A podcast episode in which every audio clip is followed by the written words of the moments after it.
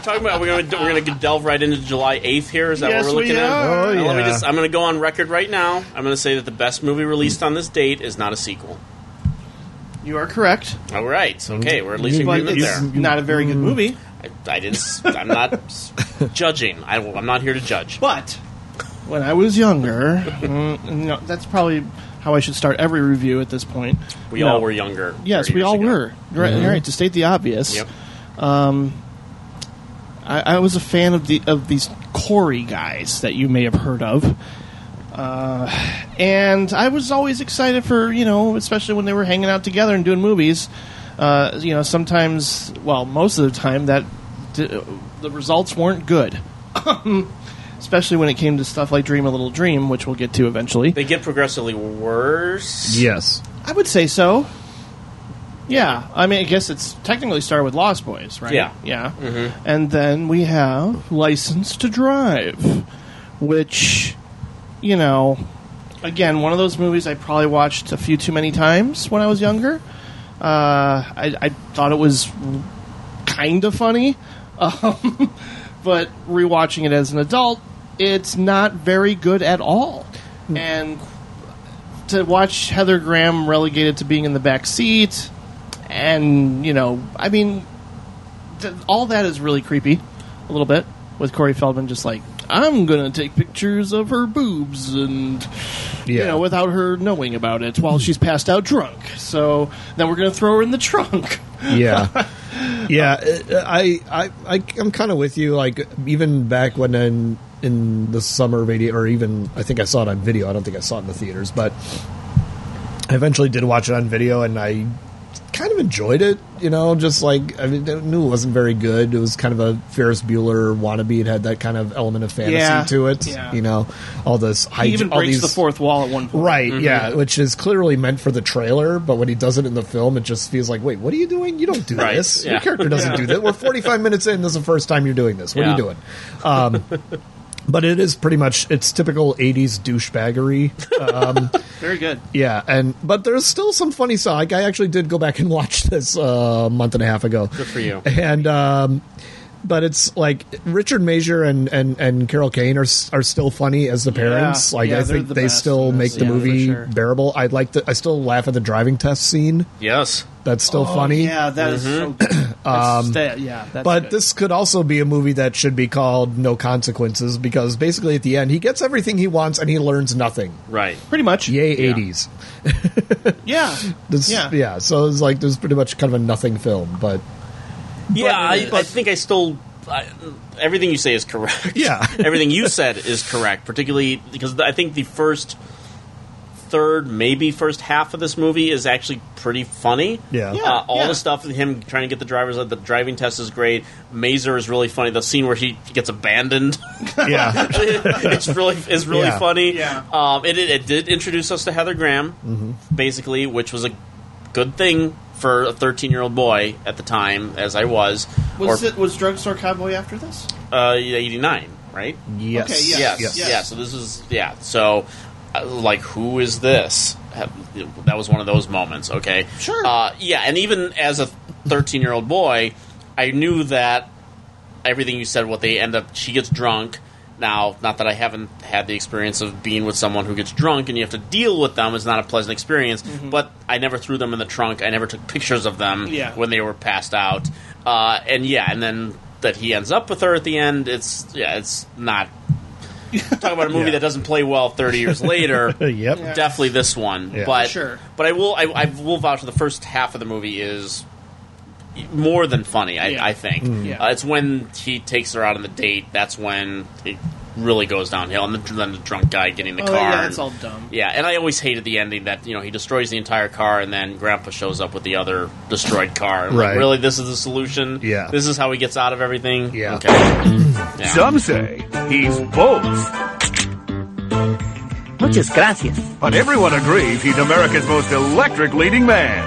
Lucy, I'm home! He's The all new Johnny Five. Just look at these items Increased memory, 500 megabytes online. I come with a utility pack. Dozens of gadgets for outdoor living, lots of green pea stickers, and even my own Nike swoosh. Now he's back and haywired for laughs in his newest motion picture adventure, Short Circuit 2. Winners all the time. Keep your eye on the red card. Red card. Get away from me. Kids, you bother me. So keep your eye on the current thing this December, Short Circuit 2, this December on video cassette. We had Short Circuit 2, which The second best movie. People I love this movie though. It's weird. it's weird. two it's thumbs a, up. It's a weird movie because it doesn't have a mean spirited bone in its body, and yet it is so incredibly offensive on a cultural level. Fisher Stevens. I Fisher mean, he did Stevens. that in the first one. Of too, all the but- things that Yes. take from the first But- movie, Yeah, right. Yeah, the, you, you you you you go with the culturally inappropriate performance. Um, you know, uh, and then you got like black street hustlers, Mexican street gangs,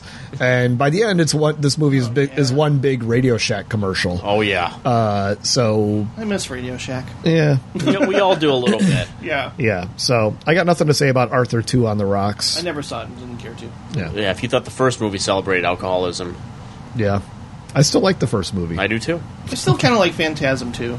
I'm indifferent. Yeah. I mean, it's okay. I'm not gonna. I, Mm-hmm. It's I'm not. I'm my, gonna I'm def- not a fan of the series. I'm not in gonna general. defend it the way I would other horror sequels, but it's Yeah. okay. It's all right. Introduced us to James LaGrosse, I believe. That may not have been his first movie, but he's a character actor that showed up in pretty much every indie movie I saw After that, certainly. Yeah, yeah. But then the weekend after that, oh Oh wow! boy, do we got a treat. What a week! No kidding. What a week! starting with uh, on this list uh, for my money still the best action cop movie ever made yes. and that's die hard what what else is there to say about die hard i mean Well, that this hasn't been is- said at right, this point. I yeah mean, we're going to be broken records at this point. pretty much yeah, it's not something I need to. I've I've done it on the podcast before too. right we did a John McTiernan episode very early on, but yeah, it's a masterpiece. It is an action masterpiece. There's nothing I would change about this movie. I, I, I don't. I don't agree with Ebert's initial assessment. I don't know if he No. ever changed his opinion on it, but no it's it is he was categorically wrong Mm-hmm. on Yeah. this film Uh, and so is but- Nick DiGiulio in saying that the sequel is better. Yes, Yeah. right. Uh, yeah But anyway, Um, but this is just, I mean, a brilliant script, tight, um, introducing Bruce Willis as an action hero, but at a time when action heroes were one dimensional, cartoonish, and Muscle-bound. muscle bound, Yeah. and basically yeah, living with no consequences of their of their actions. Here's a here's an, a real guy, a real uh, a real person that the audience can connect with, who is a you know a father and a or an- and a and an ex husband first, cop second, pretty much. Like that's kind of how they sort of how he's. I mean, he's introduced as a cop first in the film, but we get it's just a reveal of his gun. He says, "Yeah, I'm a cop. Don't worry about it." Um, and but then we get to know him as a person, and it's and it's done in a way that is really uh, just really intelligent. And I mean, you watch it today. I mean, if audiences watch it today, it- maybe they don't quite grasp like what kind of how kind of groundbreaking this movie is because it's kind of been copied many times. Um, but it is, uh, and not only that, but just elegantly filmed. yeah, Jean, Jan de Bond's cinematography is exquisite. Some of the best rack focus shots of all time. Uh, you know, be- just beautiful fluid camera moves in this film. Um, and this pro- great probably the best villain of mo- uh, any action movie, maybe. Alan Rickman. Yeah, I of all time. Yeah. I mean, not just the cop genre, not just the terrorist, you know, genre, Die Hard on a blank genre. He- James Bond. I mean, it's just he is an all timer, Mm-hmm. and I don't think any top five list is complete without him as the villain. Die Hard on that list. It's just it is that. It, you know, I mean, you, you- it is groundbreaking. It, it is a movie, one of those rare movies that invented its own subgenre. Yeah. you know. And while I would give, I, I might give Lethal Weapon a l- just a tiny bit of credit for kind of introducing the everyman action hero with Danny Glover a little bit, Family Man kind of thing. Okay. that's just you know, All right, it's a yeah, diff- yeah. different kind That's fair. of different That's kind fair. of thing. Sure, uh, but no, but th- I mean, Die Hard t- to me always every time I watch that movie, the key moment in that movie is when he's on the roof and he's going to jump. and he s- pauses, and the helicopter's coming up in the background. and He goes, "Please God, don't let me die." Yeah. Yeah. You never heard that from Schwarzenegger or Stallone. You know, it, even Oh, I mean, yeah. Rocky was the closest Stallone came to any vulnerable moment until he became John Rambo, and then it was just all action all the time after that. Uh, but that that's the most human action hero moment I've ever seen in a movie to this day. And equivalent to that, like him bleeding because of the glass on his feet, too, really like it made it visceral and made it like, oh God, yeah, that's right. Oh, He can't walk. He's barefoot. Glass? Who gives Yeah. Mm-hmm. a shit about glass? Who the fuck is this? Yeah. Yeah. We don't know all the lines. Yeah. I just made it our PG thirteen. We got our. F- I just made the podcast PG thirteen. I'm sure we can make it into an R. Uh, We we will. They all set out to commit the perfect crime, to 20 million. To a job well done. but it turned into something George moved the loot? less than perfect. Disappointed! So they turned to a lawyer named Archie Leash. Leech. George is going to tell him what the diamonds are. with Wanda as the bait. I want you to make love with me. Pop. Nothing, nothing. He's really hooked. I thought you weren't jealous. I'm not. I don't believe in jealousy. It's for the weak. Come a girl as bright as you could have a brother who's so. Don't call me stupid. I'm really, really sorry. I apologize unreservedly. Are you totally deranged? Your friend's so old, chap. John Cleese, Will you leave immediately, please? Jamie Lee Curtis, Kiss me there. Kevin Kline, Put the other one up. Michael Palin, May I kiss you, Ken? No, you can't! A fish called Wanda. One of my all time favorite comedies. Sure. Came out that same weekend. gosh. Fish called Wanda. Another quotable, beautiful movie. oh my god, this is, this thing is still super funny. I mean, Kevin Kline won the Academy Award for this film. Also unheard of at the time. Yeah, Oh, yeah. for a comedy. for right? a comedy, and then for today, like he would, like this character, this movie would be in so much trouble. This movie did get in a little bit of trouble, the like stuttering the stuttering thing. Like there were Yeah. organizations who came out against this film, so it, it it's not like it didn't court controversy and, and, Yeah. and achieve it. But um, They but couldn't, today they couldn't no get way. their, their word out on time though, because you know they were stutterers. Ba-dum-ps. Right. So, um, but n- not just him. Like everybody's funny in this. Michael Palin's funny. John, John Cleese is funny in it. Um, you know, John Cleese kind of has a Basil Fawlty moment uh, in the middle of the film Oh, So good. when uh, his wife comes home early. Uh, that is a total Basil Fawlty scene. I just everything about it. Uh, I just there's so many funny moments in this, but everything with Kevin Klein is gold. Everything. Uh, When he shows and- up in John Cleese's bathroom. oh God, Just, yeah. Harvey Just talks about- Manfredton Jensen. Army man from Jensen. and when she says the She name, says back the to name him, back to him is Yeah. So great. so, So per, good. like just it's so casual, like it, she absolutely believes that that's his Yeah. name because they're. Uh, yeah, I mean, uh, screwball comedy is so hard to pull off. I mean, if you Yeah. go back to the golden age, and it seemed like it was done effortlessly because just it was new, it was brand new, and that just was the norm back then. But to Right. do it nowadays, and it's not, and it's not just you know screwball comedy, but it's also you know it's a it's a farce. It's a satire of English and American Oh, yeah, Mm-hmm. yeah. relations and everything. And you English are so superior, aren't you? Winners like North Vietnam. Shut up. Uh, it's- all of that stuff. It is the screenplay is so brilliant. It is so brilliant. And Charles Crichton, who you know was doing this for you know back in the, you know the 1950s with the Lavender Hill Mob and stuff like that. Oh, yeah. was doing those Yeah. Easling comedies, and he was I think he was 88 years old at the time that he made this movie and got the Best Director nomination uh, to boot for it. Uh, the screenplay was also nominated, so Cleese was nominated. There's some I've heard that there's some not really controversy, but whether or not how much John Cleese might have stepped in to direct some of the movie because Crichton was a little bit ill at the time. Okay. Uh, but it, it's it's it's still thirty years later. I mean, every year this this movie does not get old. It is as funny and as fresh as it as it ever was. Jamie Lee Curtis, I think, is you know. She, she had done trading places. She has certainly started coming into her, her own as a comedic actress, but here she knocked it out of Yeah. the park. Um, and you also want to talk about a, a female character that today might be right? but it, She but is that's a- that's she- the brilliance of it is because like because the mo- movie's just giving the finger to all of it. It is Yeah. it is absolutely politically incorrect, and it's one of the reasons I, I love it. The, all the stuff with the dogs. I mean, I, Oh, God, it's yes. it's one of the only movies I can watch where dogs die. and I don't mind. It might be the only one, frankly. I always tell like, don't kill the dog, and here they kill three of them. And he attends every funeral. For Yes, Yep, the, the yep, shot yep. of the dog in the mouth of the one dog, and he runs away. It just destroys me to this Well, he's day. got the Rastafarian wig on Yeah. at one point. That's like stupid disguise, blackface. It's like what the heck? That's Qatar's hotel. God.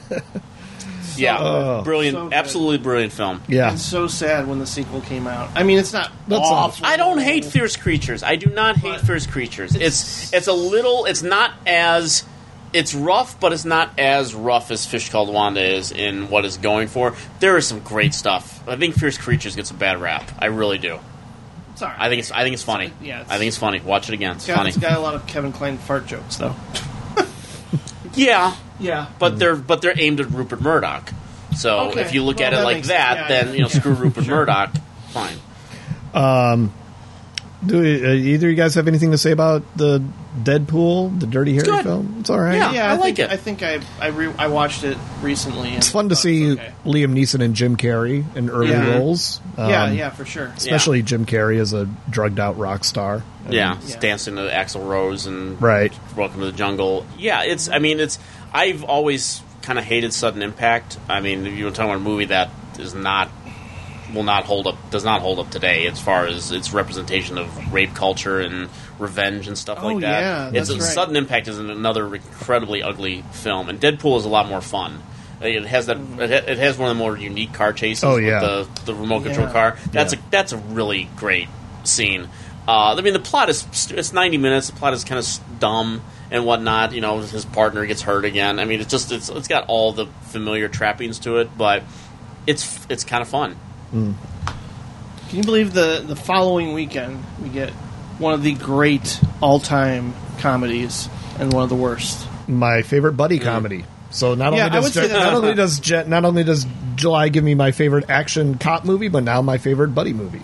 I think I'm with you on that. I think Midnight it is my favorite. Midnight Run. Yeah. Robert De Niro and Charles Grodin. Absolutely. I mean, even at that time, what an unlikely pairing for a summer Hollywood film.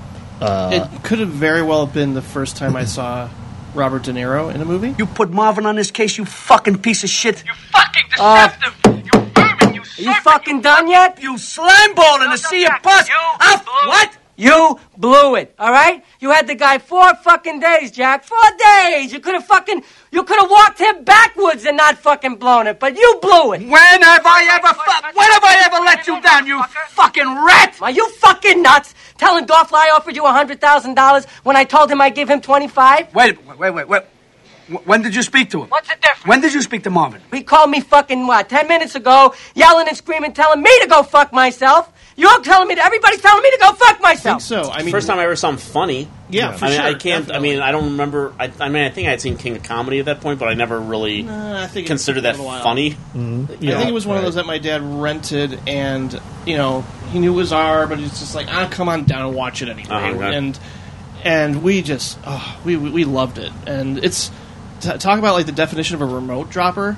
Like Mm. anytime this came on cable, we were- we would watch it and quote it, and I mean Dennis Farina, God, I mean everything, every everybody, every supporting player, uh, Joe Pantoliano is fucking great. I mean everybody. Everyone's telling me to go Everybody. fuck myself.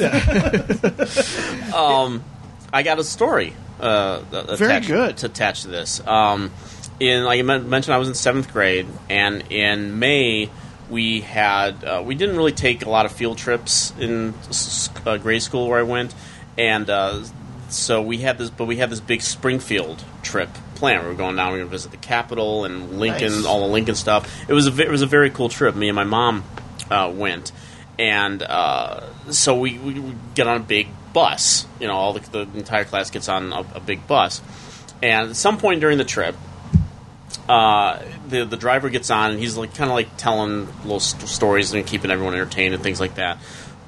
And uh, he he starts saying he's like anyone in the you know on the bus fan of movies, and of course everyone goes this guy right you know right here. I'm like yeah me you know.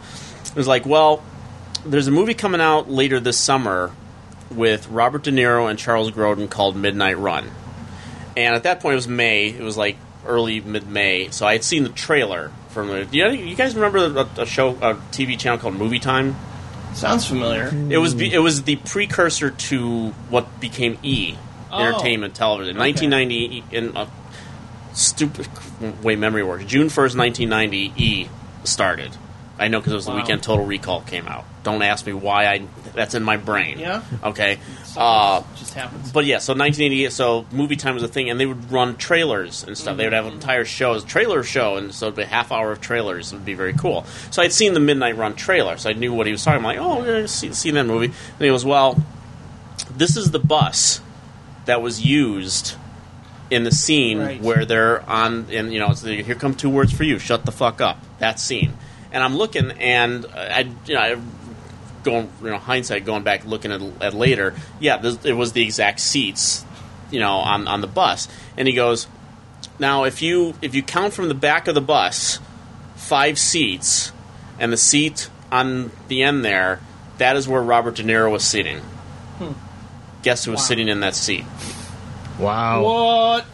This guy. Wow. Of all the Nice. people on that bus, I happen to be sitting in the seat, and my mom and I are sitting in the seats where Grodin and De Niro have that scene on that bus. I don't, I can't remember if he said he was the driver, but it, he he said it was that bus. And then when we saw the movie, we went to Elk Grove to see it the week it came out, or very soon after it came out. And I s- like like there's the bus. That's those are the seats in the bus, and that's where we were. That's awesome. Yeah. I'm so, I want to backtrack for a second because Fish Called Wanda was a magical experience for me seeing that in the theater because I saw it at Man's Chinese Theater. Ooh, That's the one movie I've seen in that theater. Okay. and it was magical. Just- Wow. 'cause that's a movie you want to watch with a big audience. Sure, that is a communal movie uh, experience. Uh, is watching that with a big audience. Yeah. Um, so that, I just wanted to. mm, I just remembered that that uh, that I got I had that experience. Um, but yeah, you said one of the worst comedies, and I I'm assuming you're talking well. Which could one have- are you talking about? Because there's a couple on here that's not good. one. the worst sequel, maybe the worst comedy sequel. Well, they're both kind of sequels.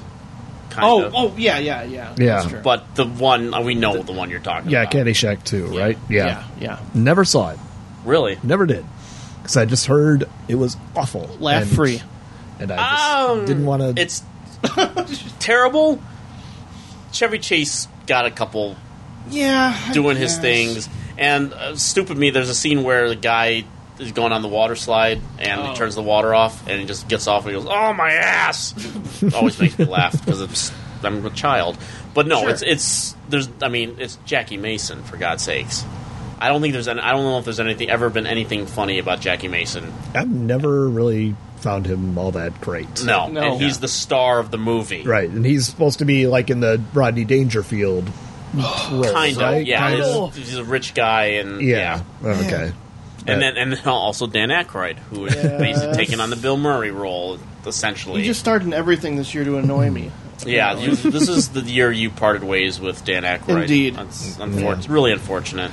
And then there's Big Top Pee Wee, which uh, remember a see while that. ago I did see. I watched it a little month ago, and, Mm-hmm. and I was saying when we talked about Beetlejuice how important Tim Burton's contribution was to Pee Wee's Big Adventure. Well, here's wha- More one of the proof. reasons Yeah. Mm-hmm. why that is true. Um, I forgot the, who did direct uh, Big Top Pee Wee. Randall Kleiser? I think so. That was Yeah. probably it.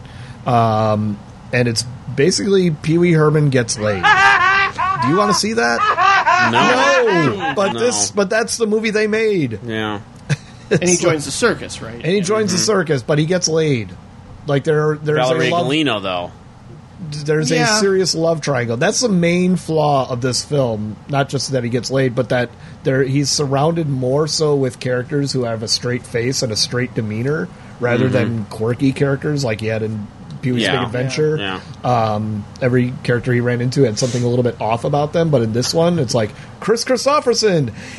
He runs the circus. I know. Mm-hmm. That's him. Uh, and then yeah, and you get the love interest, and it just doesn't work at all. Yeah, it's the choice between Valerie Galino and Penelope Ann Miller, Yeah. right? Who Yeah. makes some egg salad. Right, right. Oh wow. Um, and she and So- she's the annoying prissy kind of girlfriend who doesn't want, Yeah. even want to be kissed right isn't that one of Yeah, the I think things in so. the Yeah, movie? yeah, yeah, yeah. yeah and then Valerie Grillino is the trapeze artist in the skimpy outfit, Mhm. and I'm going to go watch Big Tapiri right now. Uh, anyway, uh, no. Uh, but then, you know, uh, interesting side note though, Benicio del Toro is in this movie as one of the circus freaks. that's right. Yes. that's right. So- Wow. so there's oh, that. man, I forgot about. I almost forgot about that. yeah. Anybody want to talk about this stupid cocktail movie? No. Okay. Um, yeah. Okay. Can I can I talk about cocktail? Sure, go for it. Uh, all time worst ten list cocktail. Really? Yeah. For me. Okay. Yeah, cocktail is revolting. It is revolting. Film. Uh, I I mean I, I I will defend Tom Cruise to the end against the people that just want to crap on him for personal reasons or whatever. Uh, I, I will never. I cannot defend this movie. He play of all of the cocky dicks, Dicks. and douchebags that he's played Yeah, that's the in this period. This character is the absolute worst, and he's enabled by a character who might be even worse than Brian, Brian Brown. Brown. Uh, and uh, I mean, as much as I had a little thing for Elizabeth Shue at the time, uh, like what I, I the the key moment in this movie where I went from I hate this to mm, like this okay because he's a bartender he wants to be successful and whatnot and he ends up hooking up with elizabeth shue and they have a romance okay he is dared bet by brian brown to hook up with another woman at the thing and he takes it and does it and gets caught and then elizabeth shue breaks up with him and calls him on the carpet for it and he goes when a man lays down a bet you have to take the bet. And I was like, kiss my ass. kiss my ass. Are you kidding me? And I was just like, when Brian Brown commits suicide, Oh, I clap. Oh, Yeah. You know? I, I, I mean, I'm just like, good, good. Go away. Yeah. Go away. Uh, One of the yeah. biggest sins of all is the soundtrack. One of the most popular soundtracks Yeah, of the era. I hate it. One of the most popular. You hate the Anytime I hear soundtrack. Kokomo, I just want to start smashing Ugh. things.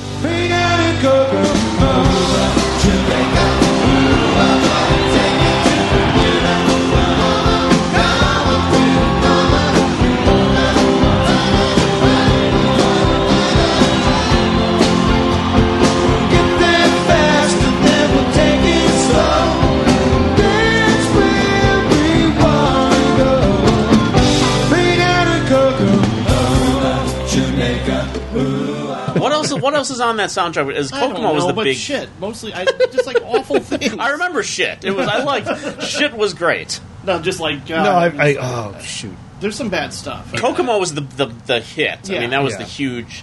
But I, why, why, my my memory. I forgot what the song was that they do the big cocktail The hippie dance. hippie, to. hippie, hippie shake. Oh, that was it. Yes, hippie, hippie that was shake. it. Yeah. That the entire movie is based around that one scene. Pretty much. That's Yeah. Eric, you're right. Fuck this movie. Yeah. Yeah. All right. now we're in R-rated territory. Now I love it. Yeah. All t- people when people ask me what's the worst movie you ever see, Cocktail is frequently the answer. it. Okay. Uh, There are others I could substitute, but Yeah, that's yeah, no, that's a right good in answer. there. That's a good answer. Thank you. Mine Uh, would be the Doom generation. I don't think that'll ever change. That's bad too. Yeah. And- Um, and then we got a good Romero film, Monkey Shines. yeah, Monkey Shine. I do Shines too. is good. Yeah, I think it's underrated. Yeah, good uh, monkey horror. direct a monkey.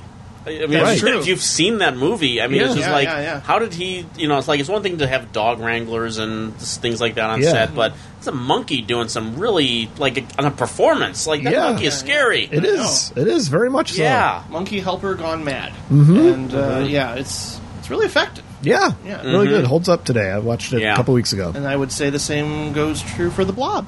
I like the really Blob. like- Oh, I really like the Blob. Bob remake. is good.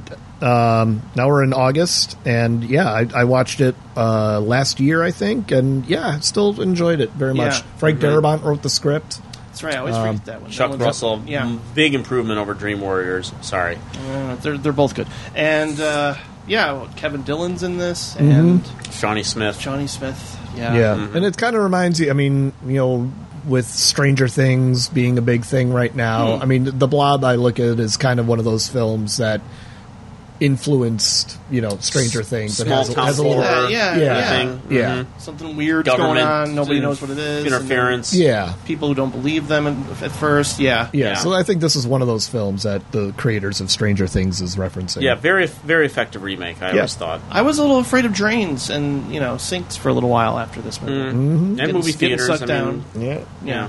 Oh yeah, yeah. And then probably one of the biggest bombs of this year is uh, Vibes with Jeff Goldblum and Cindy Lauper as psychics. I don't think comedy I've about seen it. psychics. Never seen Vibes? I don't It's- think so. I've It's seen not- Vibes. it's not good. I just remember Jeff Goldblum calling her banana head at one point. Oh, Okay. Yeah. Yeah. It's about as funny as it gets. And the Cindy Lauper song is not bad. The theme song is not terrible. I don't remember It was it. a hole in my heart. Oh, okay. It's not bad. It's not a bad It's song. all right. Yeah.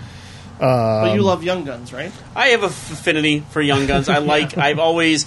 I, I always have a. I have a thing for westerns or any kind of action movie. We have a group of people together, a group of heroes and whatnot, and eventually they all get picked off one by one. I was. I like those types of movies. I like you know camaraderie movies that th- they're not all going to make it by the end of the movie. It's Sure. it's one of the it's just a weird trope that I've always responded to, and yeah, it's I've.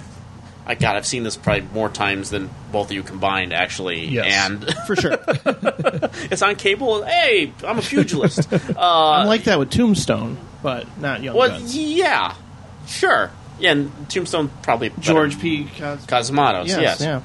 Uh, there are better reasons to like Tombstone, but For no, sure. it's. I mean, it's it's quintessential Rat Pack going to do an adult type movie, but still be Rat Packy kind of thing. Mm-hmm. And uh, like, I don't think Emilio Estevez is bad as Billy the Kid. I think he is fine as Billy the Kid, and it's just it's. I thought it was fun to have all those guys together in the same movie, and uh, yeah, it's okay. Mm-hmm. So, yeah, I think it's fine. It's better than Men at Work. Charlie Sheen has a hilarious death scene in the movie. We always used to make we always used to recreate Charlie Sheen's death scene in grade school after we saw it. You're just like, hey, bing, and then fall down. there you go. That doesn't really translate on a podcast, but Right. uh, his death scene is very funny in the movie. Uh, I revisited uh, Tucker, The Man in His Dream. I liked it.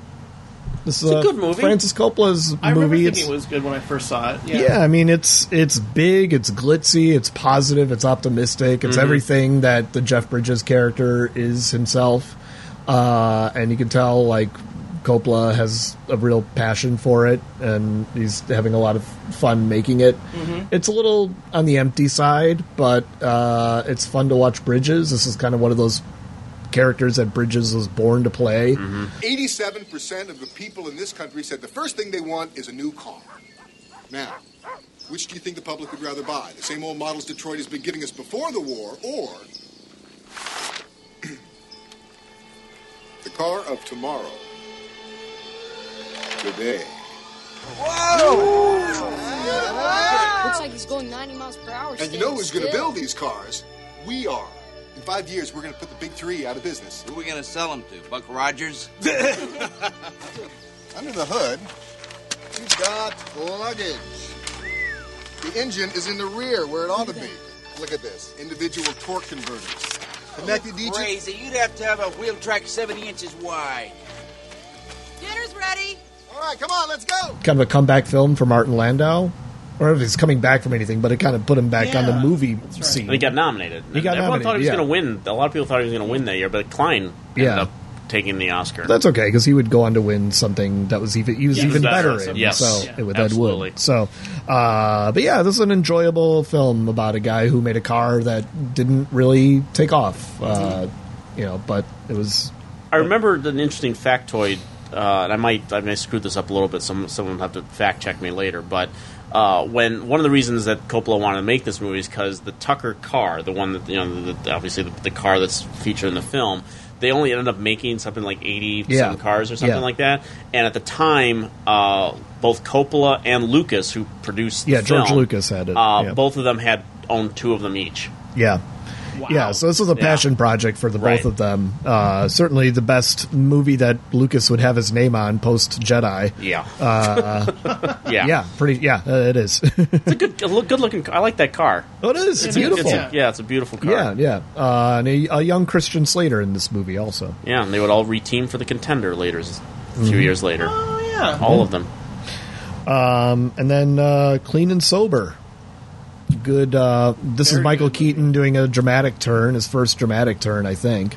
Um, or certainly for this era. Touch and Go '87. Yeah, no, no, that was before. I guess. that- Yeah. Yeah. I guess that would be more. But this is like really This is serious, dramatic. yeah. This Yeah. is uh, there's not a he's not he's not going for laughs in this one. Was he nominated for this? Mm-hmm. No. no. Wow. Maybe a Golden Globe, but not an Oscar. Right. He's so good in this. He is, uh, and also like one of the great like. Like is Emmett? I hate. I feel bad Emmett asking. Walsh? Is he Yeah. still with us?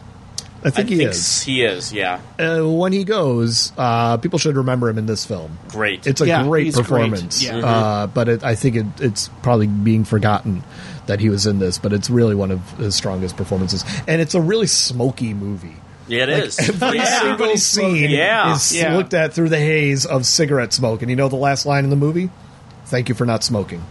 When he gives a speech at the That's end, right. his last line, thank you for not right. smoking. That's, Wow. which I thought was great. Yeah, I, re- I revisited this film recently, and you know, you talk about all the addiction movies that came out this year, in one way or the other. Uh, this um, love some- this is probably the best. The be- this is easily the best one, I think. Mm-hmm. Mhm. I- Um, yeah, for sure. Keaton is amazing in it. He has the he has that exact right level of manic energy, and then knows exactly when to pull it back later on. It- Mhm. it's one of the more convincing portrayals of uh, not just addiction but recovery that Yeah. I've seen. Because that was the thing that struck me because it been a year. I don't think I'd seen it since '88, honestly, and I was struck by how sensitive it is to the the level of recovery. It doesn't feel forced. It doesn't feel like a creation. Like we have to get the character from here to here. There's there the way again you mentioned M. Emmett Walsh who p- becomes a sponsor in the film, and the way that he talks to Keaton, and the way he especially one key moment where he talks him down from something that could relapse him Mhm. real easily. Great stuff uh, in it. Very believable. Uh, again, Morgan Freeman, obviously really good. Kathy Baker, very good in the movie. Them reuniting after Street Smart the year before. Uh, th- it, it, it really struck me. It was it's, it's a really good film. It is. Yeah, I, I completely agree with both of you guys on that one. I, I I don't recall seeing this very early on, so I probably saw it like maybe a decade later or something like Mm. that, and then just, you know, I mean, obviously I've always been a Michael Keaton fan, and seeing him in this role was just a revelation for me. I was like, wow, you know. So I mean, Mhm. I, I I think that you know if he if he were to try something like this again, it- you know, post Birdman, I think it would be great for his career. Well, I think people now kind of see Michael Keaton. I mean, because of Birdman, because of Spotlight, and you know, even something even lesser like The Founder.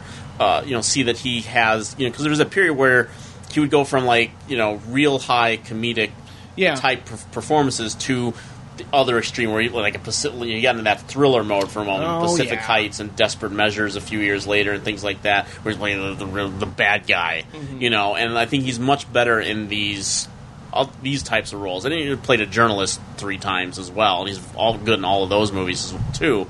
Uh, but I think this is one film that people sh- who are appreciating what he's doing now Yeah. should go back and look because I think it is a perfect bridge between the comedies that he was doing with like Ron Howard and, and stuff like that to what he, the bridge what he's doing today.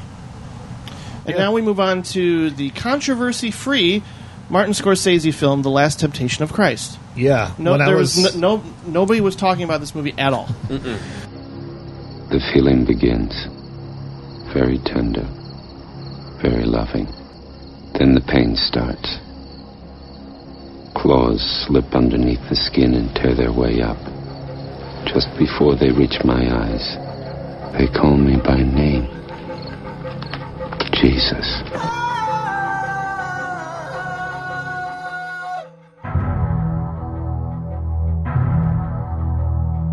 Looking out the window, I see the red dust clear.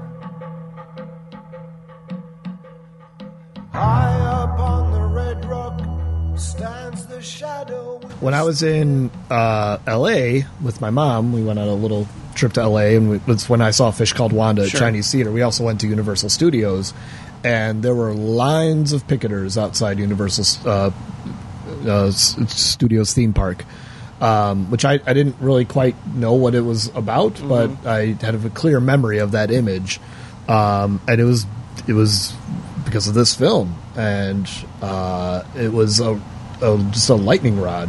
Um, anywhere this movie played, you're going to get protests uh, mainly from people who hadn't seen it. They just objected. distinction. yeah, Right. Absolutely. Uh, but the, they objected to what they heard was the content of Jesus coming off the cross and living this life as if he had he hadn't been the Son of God and uh, and you know having sex and everything.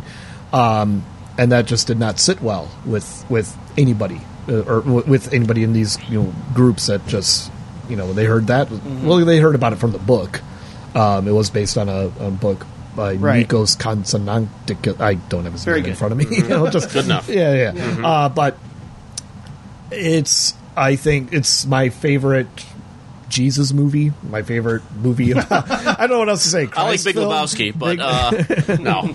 uh, don't fuck with the Jesus. Um, no, it's it's my favorite movie on the subject. It's my favorite movie about faith. It's my favorite movie about you know what it, you know the the passion and the sacrifice and all Yeah. that. I mean, this is mov- this is a movie that really puts a human face on it in a way that I hadn't hadn't experienced yet. And That's it helps to very have true. you know uh, the screenplay by uh, Paul Schrader, and he they basically did away with the fancy, not fancy, but like you know this there's more street talk in this movie. You know they're like Well, Harvey Keitel is Harvey Judas, for Keitel God's is sakes. Judas. So, but but I mean, like, Jesus, what are you doing? eh? Yeah. Hey. but I mean, it work. I think it works. I do. Um, I mean, I, I think it just kind of humanizes it more than Yeah. a movie like you know the greatest story ever told did, or any, you know all the old biblical epics Mhm. did. Um, it brings it down to a more human, uh, relatable level. Which I really appreciated, and uh, it, I mean, it's a risk, and I, I appreciate that risk, and it's got you know, this is Scorsese post After Hours, so he's in this new stylistic mode of filmmaking with Yeah, the there's some camera and fast the, camera and movements the here, editing is, is superb, and Peter Gabriel's score is a knockout. in my top five scores of all Mm. time. Oh yeah, it's great, and uh, so this is really high on my my top ten list for this year. Same here. I completely concur. Yeah, um, I mean, I coming at from this from the perspective of someone who went to Catholic school at the time, and uh, you guys both know my mom and go, goes to church regularly, and not that she forbade me to see this movie because she would never do that, but uh, she heard all the stuff, and I don't know if the Sure. church was saying that kind of stuff too. I don't remember us at school getting any kind of "don't let your kids see this movie," but we were all very aware of the the controversy, and and all you really heard, you know, if you had just read articles or seen little snippets on the news, was basically Jesus having sex. Yeah. Oh. That was yeah. you know that was the bugaboo. Yeah. It's you know it's one thing to say like oh they're changing the history of Jesus and this is now what's written in the scriptures and the Bible and all this kind of stuff. You know which is okay, whatever, fine. But it was the Jesus had s- is having sex. It's pornography, Right. You know, God and forbid you hum- humanize. It. Right, and so I didn't get to see this movie. I, I, I, just for well, one reason, Blockbuster wouldn't carry it. Oh yeah, Oh, that's right. Blockbuster refused to carry this movie, and it was it was one of the first times I had ever heard the word censorship. Yeah. Yeah. honestly, that there was a legitimate thing, not a legitimate, but a uh, actual thing that was going on where they were refusing to hold something because of some belief or something, and it was really struck me at, at, at the time. So I didn't get to see this movie for probably about ten years. Yeah, Uh, it took me a and- while to see it too. Yeah, and when I did, I the first thing that struck me beyond the artistry of it was really they got upset over that. Right. Like if Yeah. if any of these idiots had taken the time to see the movie, they would see a movie that was absolutely honoring the entire you know posi- Absolutely. you know the Yeah, for entire you know encapsulation of what faith is. Yeah. Yeah. Okay, and it's not presenting stuff as fact as pr- you know as the, neither is the Bible all the time. You know, except for the you know the, the crazies. Mhm. Okay, who think that you know Samson ripped a lion in half and stuff. Uh, now in your local theater, but anyway. Uh, and it just it it, it it it it did it touched me in that same sort of way, and yet it was there it was faithful enough to all the stuff that I had read and all the teachings that I had read up to that point that there was a familiarity to it, and like wow, they, they're actually taking stories from the Bible and you know putting them on the screen, and I, which I'd never seen quite done like this before, so I recognized all that stuff, and then by the time you get to the end of it, it was just like I was so moved by it Oh, that uh, I just I'm just like I, I I wanted to like call these people and just like you know you should see this movie you should see this movie because this is actually honoring the stuff that you're fighting for. Right. Mm. Okay, and the fact that you won't do it means you're not a real Christian, as far as I'm concerned. Amen. Yeah. Yeah. yeah, I mean the release went, went even beyond that. Just the, bu- with- when Blockbuster didn't carry it, it took a year for this film to come out on video, and when it did, it, right. it was they released it very quietly. They didn't send vid- posters or anything to any of the video stores. They just said, "Hey, we got it. You want it? You can have it." Yeah. And uh, and same day, Peter Gabriel's soundtrack came out. It wasn't called the Last Temptation of Christ soundtrack. It was called Passion. Yeah. because that was the original title of the film. Um, we go from the highest of the high to the lowest of the low. the same weekend brought us Last Temptation of Christ and Clean and Sober and uh, Tucker and Young Guns, Mac and Me. Uh, this was the last. I watched this last night for the first time. wow. Yeah. I mean, if How there's you a doing mo- there? If there's a movie from this year that you should see, uh, that, you know, if you're looking for like what's the what's the best bad movie of this year? What's the bad movie I should see from 1988? Pretty sure it's Mac and Me. I, there, you might be able to make a case for other things. I'm sure you could, but I mean, there's some Mystery Science Theater episodes uh, from this year. Uh, uh, like what was uh, uh, uh, uh, oh, I'm blanking. What's the title? The one that I saw, or which one? The, the oh, s- cut this Space out. Mutiny. Space Mutiny. Thank Oh, you. yeah, Yeah. Um, yeah. So like that's a mystery Yeah. science theater movie, but this is uh, a big time ET ripoff, like s- scene for scene ET ripoff. Um, with the most charmless, uh, ugliest, expressionless character uh, or alien character uh, ev- almost ever depicted on film. I think the alien in Pod People had more exp- e- expression than this I can't believe they're thing. actually touching fing- t- touching fingers like an E ET. Yeah, it- well, that's oh yeah, We're looking at the DVD cover here, and, and the alien on this cover has more expression on his face than the actual alien in the film, who's basically just has a little hole for a mouth, and that's Mhm. basically it. The alien looks like Trey Gowdy, if you know who Trey Gowdy is. okay, and then like there's other aliens f- uh, from the, the home planet too, who are also on Earth, and one of them is just kind of staggering around drunk the Mm. whole time.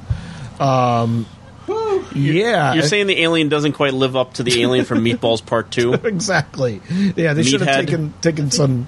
They should Remember have taken Meatballs some Part 2? They have the camp and there's the, an alien Oh. comes Yeah, out. right. Uh, Yeah, Uh, Call, him, call him Meathead. Because me, Ted. And- Meathead. the You're welcome. and as much even more than ra- short circuit 2 is a commercial for radio shack this is one big commercial for skittles McDon- big time mcdonald's there's a there's a Do they go to dance McDonald's? oh there's a dance scene that takes place at mcdonald's there's like this flash mob dance Okay. scene that takes place at mcdonald's for some inexplicable reason uh, wow is this an awful film um, and I love that Paul Rudd always ch- plays a clip from this movie whenever he goes on, whenever he went on Conan O'Brien's show uh, to plug one of his own films. He, instead of bringing a clip from Four Year Old Virgin or Role Models, he would play the same clip from Mac and Me all the time. Really funny. Look it up on YouTube. Mhm. Um, yeah, that was a piece of shit. But I have an interesting memory with um, our next film, mainly because my I have a vivid memory of when Nick DiGiulio reviewed Die Hard Two two years later on WGN, and he went, uh, you know. it- It makes complete sense why Die Hard 2 is a masterpiece and better than the first Die Hard because it was directed by Rennie Harlan. And Rennie Harlan made A Nightmare on Elm Street Part 4, The Dream Master, which actually is the best of the series. Wait, remember- the, I the remember him entire. saying- oh, he said this. Yeah, Okay. I remember him saying that. Like Nightmare on Elm Street Four is the best. I mean, better than the first one. What is he talking about? So I don't know if I that was that was the moment I was like, I don't know if I can always trust Nick after all. Um, but no, seriously, I think um, I went down to Texas for the first time to visit uh, my mom's side of the family in Corpus Christi, and we went to the video store. And this is how I got introduced to some cousins. They were kind of closer in close in age to me. Uh, we just walked around the video store, and my cousin pointed at the box for Dream Master, and I went, "Oh my gosh, are, we are related!" So we were really excited, and we watched uh, the Dream Master at uh, age ten, age eleven, around there. Way too young. Way, way, way, way, way too young. Uh, li- liberal family, I guess, but Mhm. uh, it's not very good. but it's it's got it's got its eh, you know imaginative dream sequences. I would say. I, I, I'm again. I'm defending. I'm closer to Nick DiGilio on this one. You think this is the best? No, or I, one of the no, best? I said closer. Not, Okay, not uh, crazy. okay, I said okay. closer. Uh, no, I think it's. I, uh, there are three Nightmare films that I like. Two of them were directed by Wes Craven, and this is the third. Okay. Because Uh, I think this one has an, an an energy to it. Uh, like Dream Warriors, I thought has, has a great idea for a movie and absolutely no energy whatsoever. This one I thought had all the energy I wish was in Dream Warriors. Interesting. That, that it has again, it has a lot of characters and they're picked off one by one, obviously. Uh, but I thought that Rennie Harlan had brought the right speed to a movie that of a series that had shifted away from what the original was about and how scary and freaky that one was. And this one's shifted more into that sort of manic action comedic type stuff, which is always weird when Yeah. Freddy Krueger is cracking jokes. I grant you that. Uh, but I would say this is the third best of the series. It's probably the third best of the series. mm. Yeah. Oh, No, but you like Dream Warriors more. I, I go one, Dream Warriors. Yeah. Dream Master, New Nightmare. You like Dream Master more than New Nightmare? Really? Yeah. Okay. I don't think it holds up as strongly All right. Mm-hmm. as you know. Okay. Anyway, Uh, Colin, you got to take the next one. Well, I I, mean, not that- I don't have a whole you're lot. The biggest, I mean, but no, no, it's fine. Uh, Married to the Mob, Jonathan Demi's uh, follow up to Something Wild. Everybody loves Angela DeMarco. No! No! No! What are you gonna do about it? Frank loves Angela, but he's married to his job. And how am I supposed to get ahead in the family? The same way you always have. Lie, cheat, steal. Mike loves Angela, but he's married to the law. I say we tap her phone, her house, stake her out, tail. Tony loves Angela, but he's married to his wife. If I ever catch you two together. Let's try this uniform on, then we'll see how things look. Everybody loves Angela, but she's married to the mob. I want a divorce! A movie I was really looking forward to this summer because I was already a big Jonathan Demi fan and our Talking Heads fan, and David Byrne did the score for this film. So, Oh, like, such this good was stuff. like way high on my list of anticipated movies of the summer. And you know, I probably loved it more back then because of those things. Um, it's very colorful. It's very you know, it's got funny stuff in it, um, and it's kind of it's wackier than something wild. Uh, so it didn't quite live up to my you know anticipation. Um, but I liked it a lot, and I listened to the soundtrack a lot in high school. It's one of my one of my soundtracks of being in high school. It's the Married to the Mob soundtrack. So much good stuff on it. did it have the song from Silence of the Lambs? Yes, it does. Goodbye Horses Yeah, I is love on that the song. Married to the Mob soundtrack. Uh, so when I saw Silence of the Lambs, I'm like, wow, Demi really loves this song. What- Why does he keep using it? Uh, and then, yeah, so, um, and today when I watch it, it's fluff. It's not as bad. It's not nowhere near his best work. It's not No, in, in the top 10 at all. Um, but there's still stuff in it that is fun for me. And, you know, I, there's a little more of a nostalgia enjoyment of it than like a legitimate, like this is a legitimately must see Jonathan Demi film. It's not essential, but uh, it's him having fun. I have I have a lot of fun with it. Most I mean, like Yeah. it's funny because I, wa- I I watched this for the first time a few years ago, you know, at home, and thought, you know what, this is good. I, I liked it. I, Yeah. I enjoyed the ensemble. You know, it's kind of wacky and it has a screwball comedy element to it. Um, I don't like Matthew Modine, uh, Yeah. Mm. and um, but then I see this on the big screen with Paul Thomas Anderson introducing it uh, in 35 millimeter print and with a crowd, a very enthusiastic crowd, Right. and of course it elevated my opinion of it as a comedy. Like Mhm. you know, I laughed more. I uh, you know I really enjoyed some. I mean, like th- there's a, a moment where we get to see what Dean Stockwell is thinking as like yeah yeah yeah you know Matthew Modine's walking through the door in Right, different right, right. outfits and stuff, Mhm. and that was really inventive and clever. I like that. Uh, but yeah, no, I, I, I really like Married to the Mob. I, I Mhm. gotta say, it's again, I don't know if it's top tier Demi, but it's still very good. No, I like it, and but I mean, it is Demi. I mean, that's the thing is that you Yeah, watch yeah. the movie and you know who directed this Yeah, movie, for sure. Yeah. and yeah, it is. It's it's good. It's Yeah. it's good. Yeah, it's okay. I don't know why Dean Stockwell was nominated for best. I don't either. No. no, that's that. that no, because nothing Siskel and special. Ebert really praised the hell out of him, and I, uh, I mean, it seemed like they thought that they had some influence over the Academy at the time. And if Yeah. you watched, like, their we're gonna because they had those shows just like we like to tell the Academy what to Right. vote for, and I think Stockwell might have been on that Okay. list. So Um, Have you seen the year my voice broke? no. Wow, is it good? It's very good. Okay, I It's I, Australian. I was meant to see it. I would call it like an Australian All the Real Girls. Okay, And, you know, it's first love, coming of age, breakup, but also the person that, you know, you have uh, an attraction to only sees you as a friend. Mm. There's a little unrequitedness to it. And then, of course, she, uh, you know, goes for the, the more athletic guy. Okay. Uh, and was played by Ben Mendelsohn, which was really. Is it really? Yeah. Like, oh wow, really I didn't young. know that. Yeah, really. Oh, and Noah, Noah Taylor is the lead. yeah, And right. I he's- remember he's that. Super young too, but Okay. like seeing Ben Mendelsohn as like a little teenager. and you know who produced the movie, right? George Miller. That's right. Yeah. Okay. That's why I was surprised you hadn't seen it, Colin. But Ah, you I really guess- should. It's I- on, I- it's on I- Amazon Prime, okay. I think. Okay, So yeah, I've it's always definitely worth seeing. It's yeah, great. Mm-hmm. yeah. I remember seeing that title bandied about when it came around. From the director of Flirting. All right. Yeah. I only have one more movie in August to talk about. Is there anything else you guys? Uh, I mean, see I in watched August? Betrayed, but I, I, I was like really enthusiastic for it for for about an hour, and then it sort of went downhill, especially in the last act. But um, it's worth seeing if you're a Deborah Winger fan. I mean, she's Okay. really good in it. Yeah. Mm-hmm. Uh, I could bring up Stealing Home, which Sure. I have a, a You- you weird like that movie a fondness lot, and for I- this movie. I, I can understand why. Yeah, and I'll just I, the, the uh, and it might be because I, st- I started watching it again, and it's not great. I have I have more of a fondness mem- just memory of watching this movie and the first reaction to it than I do maybe watching Yeah. it in the future because when my mom worked at the Veterans Administration, at some point they opened up. not- I don't know if it, was, it wasn't a whole video store, but they had videos f- to rent there. And she made a habit of renting a video and just bringing it home. And I would literally watch an entire movie between 5 a.m. and 7 a.m. before I'd go to school.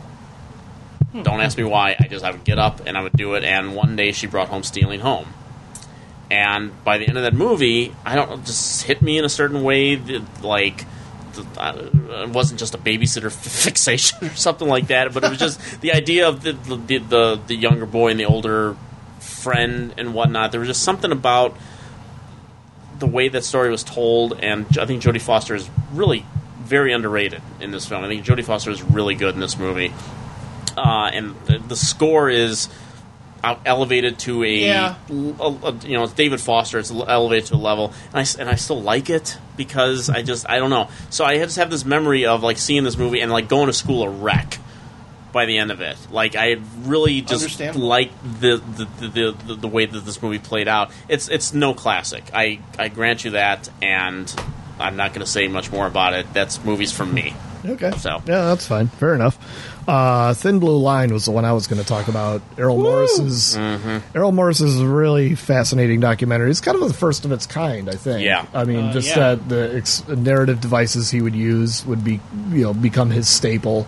Uh, you know, the, using the Philip Glass music, the reenactments, uh, you know, just having that kind of rhythm that was very unusual for the time. It's Cinematic documentary. yeah, Very the- much. yeah.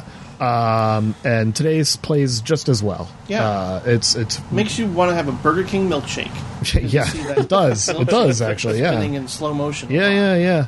Uh, so people should. I mean, there's a lot of documentaries like this now. You know about the Yeah. wrongly convicted person uh, uh, who's in the wrong place, wrong time, kind of thing, and we where we go to explore the backstory of everybody involved. Uh, but this this feels I, this is a pretty influential film. For sure. Um, it still holds up. Probably still great. my favorite Aaron Morris movie. Ugh. Probably. Yeah, I I mean it's precisely why it holds up so. well. I mean it's it's a, it's a brilliantly made film, but it's the again you, we don't even talk about Die Hard or movies that kind of invent its own genre. This sort of invented in a way the true crime documentary, and that we see now str- almost like every week on Netflix for, for you know for God's sakes. Yeah. Uh, but I do have to say I was watching the movie again, and I don't know if either of you have seen the documentary now. Oh yeah. take Oh on yeah. this- Bill Hader is awesome. Brilliant! Oh my god, Yeah. is it fun? And, and but and it makes this one hard to watch. I've seen fire and I've seen rain. I've seen sunny days that I thought would never end. I've seen lonely times when I could not find. You sure this is a Phillips kid? They didn't switch you with the hospital or anything, did they? always thought that I'd see you again.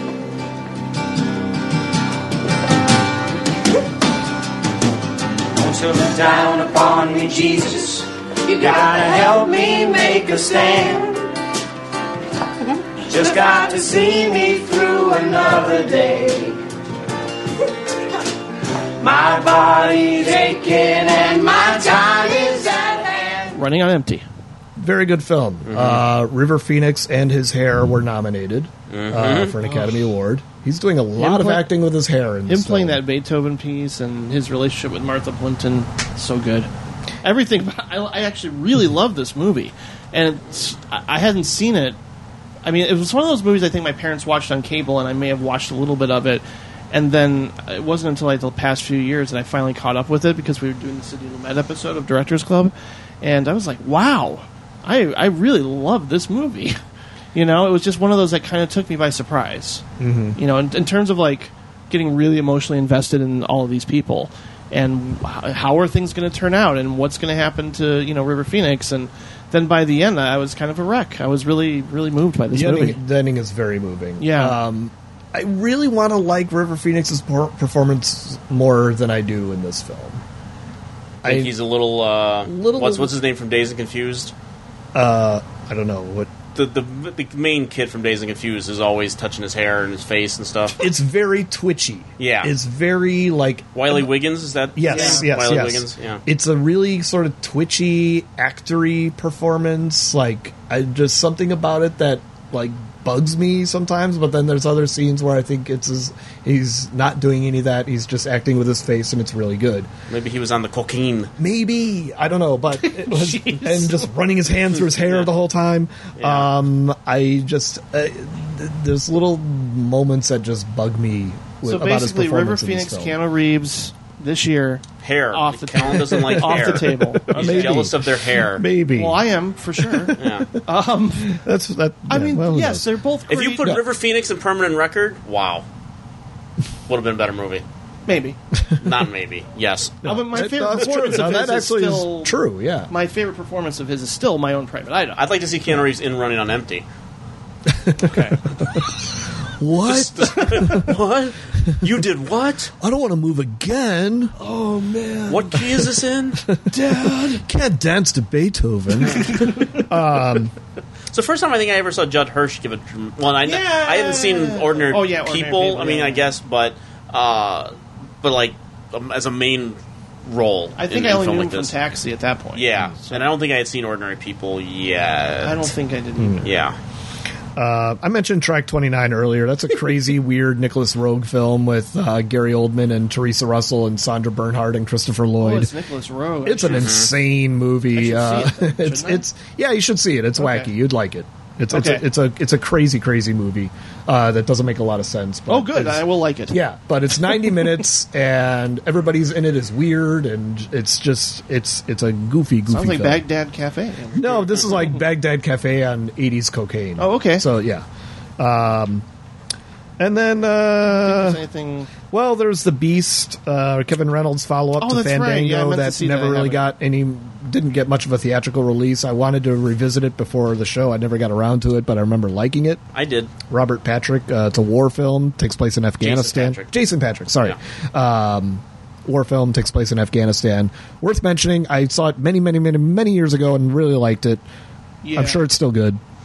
It is good. I Yeah. mean, Catch it's, up with it. Kevin Kevin Reynolds probably one of the unluckiest directors Oh, God. in history. No maybe. kidding. You know, and th- and this I remember like again seeing trailers after trailer for for this movie, and then like where the hell did this movie go? And, like it never came out, and then I just saw it in video stores. Yeah. And uh, it's just he, you can you can see even then you know his you know how good he is at action sequences and uh, the scenes of destruction and things like that. The opening scene of this movie where they attack this Afghan village is really striking. Yeah. Uh, it, it, it is weird that you know it's a it's the it, you know it's a Russian tank and all the characters have no accents whatsoever. I mean, it's Jason Pat, it's Jason Patrick, George D'Zunza, who plays the the tank command, the sadistic tank commander, um, Don Harvey again as Jackass, and Stephen Baldwin.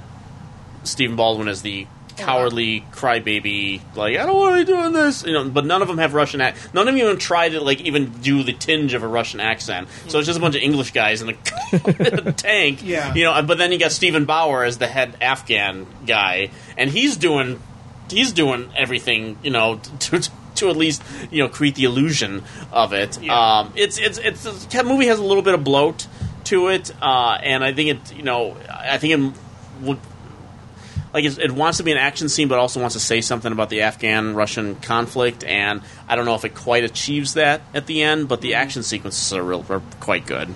Sweet. Hmm. Yeah. I'll give it. A, I'll give it a look. Mhm. Yeah. I'm a big Kevin Reynolds fan. I, re- I mean, his Count of Monte Cristo He's was also like buried in terrific. January. Yeah. you know? did, did did okay though. Oh, did it? Mm-hmm. Yeah, Okay. it did like fifty million. It was a little January hit. Okay. Yeah. yeah, but good director.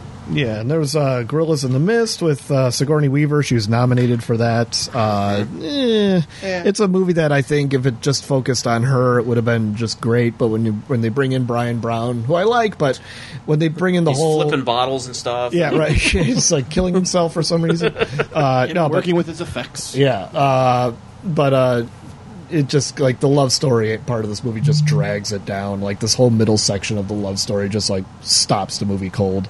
If it was just about her and her life and her work with the gorillas, I think it would have been much better. Yeah. but Good performance though. good performance, very good Speaking performance. of good performances, That were segue. woefully, uh, uh, shamefully overlooked by the Academy, along with Bob Hoskins That's and right. Roger he wasn't Rabbit. Even nominated. Nope.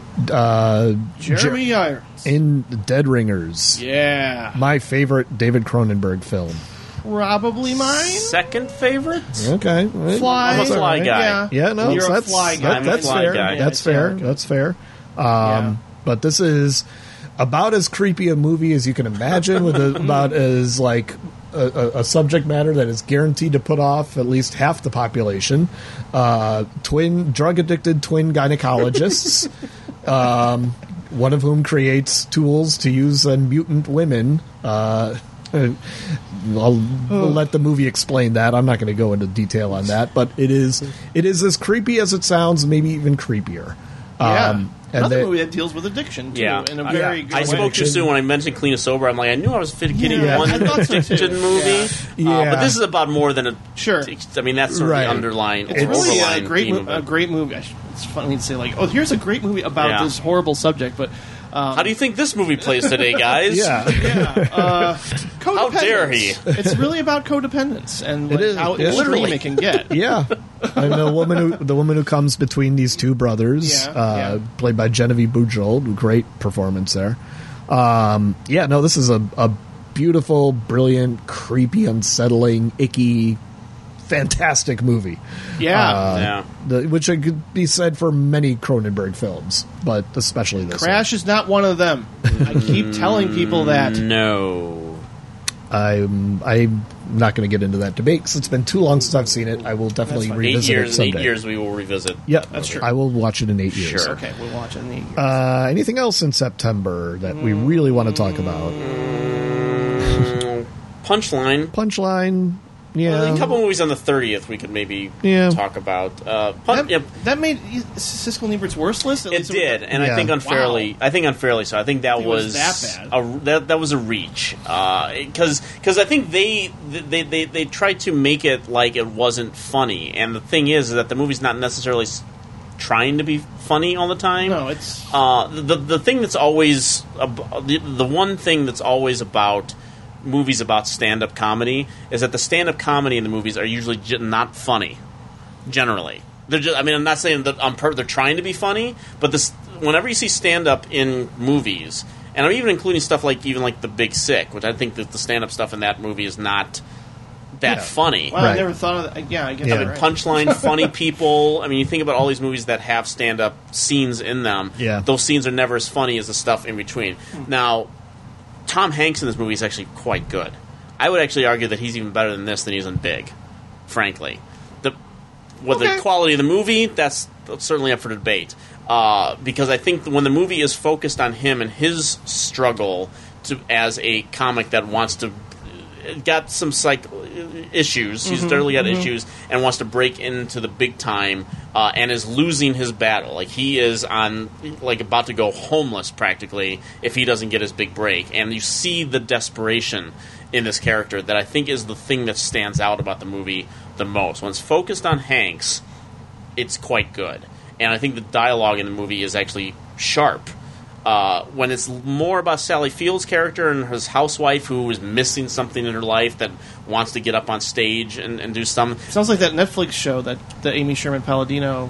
What is it? Marvelous, marvelous Mrs. Marvel? yeah, yeah. Yeah, a Sounds lot like of that. similarities. A lot of similarities between those two. Yeah. Uh, I haven't seen that show, so I can't comment, but it's probably more successful than the Sally Field stuff in this movie. it is. I've Yeah. Oh. seen the first couple episodes, and it is. Okay. Seems good. like a very charming lead. Isn't Yeah. it? I'm going to check it out. Yeah, no, she's from she's from House of Cards. Uh, Rachel Brosnahan. Mhm. Yeah, Ah. Brosnahan. Uh, so yeah, so th- it's it's kind of a like a movie of two halves in a way. And when when the two of them come together, like the, the scenes between Field and Hanks are good, especially when Hanks is kind of dominating the the proceedings. Uh, and it you know it, it like I said, the stuff the stand up stuff is not even fun. Even Hanks's stuff on stage is not w- greatly funny, but the stuff off stage I think is quite strong. Uh, so it's it's a mixed bag movie. It's better and worse than I remember it being. I have, was of definitely of two minds of it, but watching it again, like it, it only reinforced how good Hanks can be in a, a Mhm. movie like this. Yeah. And then you got a comedic actor also trying to do some dramatic work with Billy Crystal in Memories of Me. Him and Alan King, I should say. Mhm. Both trying to mix the comedy with the drama. Oh yeah, I don't. I don't think I saw this one. It's uh, Billy Crystal. Guess who? Sanctuary! Sanctuary! Billy was great. Alan King. Maestro, Avan Nagila. Have a tequila. Alan King was wonderful. Two of America's funniest men. It's just the time. And a new film directed by Henry Winkler. Is this good for you? This is great. Memories of Me. You'll love it. Rated PG 13. it's got some charm. Like Billy Crystal's got some charm in it, and of course Alan King does too. Uh, so some of their some of their stuff is really funny. It's just when it gets into the dramatic stuff, it gets really maudlin. Uh, really, I think kind of oversells it a little bit. Henry Winkler directed this film. Um, There's and- one really great cameo in it. Oh yeah, right. Yes, Mm-hmm. that was really funny. Yes. Um, and uh, I not, but there's stuff that I like about it. Like I like that Alan King is playing a movie extra, and they play that up, you know, for as many jokes as they can get out of that. Um, and I actually love the very end of the film, um, which involves all, all the extras coming together, and like that's a really wonderful image uh, that I really like. And you know, Crystal Crystal has some funny lines in it. Alan King has some funny lines in it. Um, this is you know Billy Crystal sort of dipping his toe into the leading man role. Well, no, I shouldn't say that. He was in Running Scared before. I forgot about that. Um, but really, kind of trying a different kind of leading man role. But when he's got to do a love a, a long love scene with uh, Joe Beth Williams, like, okay, dude, you're not that kind of leading man. we don't need to see you in the shower making love with with with uh, Joe Beth Williams. Just Speak for yourself. Stick, stick to being funny. That's the kind of leading man you are. Uh, so it's got a lot of strength. It's, it's got some strengths. Few more fl- more flaws than strengths. Not terrible. Not great. Yeah. I got. I, I started watching Alien Nation. I didn't finish it. I don't. I mean, it's. Uh, ugh. Yeah. I don't know. I, I I guess I had high expectations for it when it first came out. It's better than Bright. Oh, okay, yeah, Very similar. movie. yeah, yeah. No, totally. Much better Totally. than Bright. Uh, Yeah. And inspired a TV show. Yeah. Right, right. That's right. Yeah, this is not. This is one of those movies I think that had a, a troubled production. It seems like it it, kept yeah. changing writers and changing directors, and nobody could agree on what it should be. And then what's there isn't very interesting. Do you remember the original But- title of the movie? Uh, I forgot. This is trivia for you. No. Outer Heat. Oh God. Because there was also there was Dead Heat that came out earlier in the Oh, year. That's okay. right. With Treat Williams and, and this is I was Outer Heat. Alienation, better title. Yes. yes. You know, and they actually I'm, I'm pretty sure they stole an image from the V miniseries because when they, they the the Hmm. and they show like vi- footage of the ships, like the ships came down and we blah blah blah, and it's just the sh- it's the alien ship from V.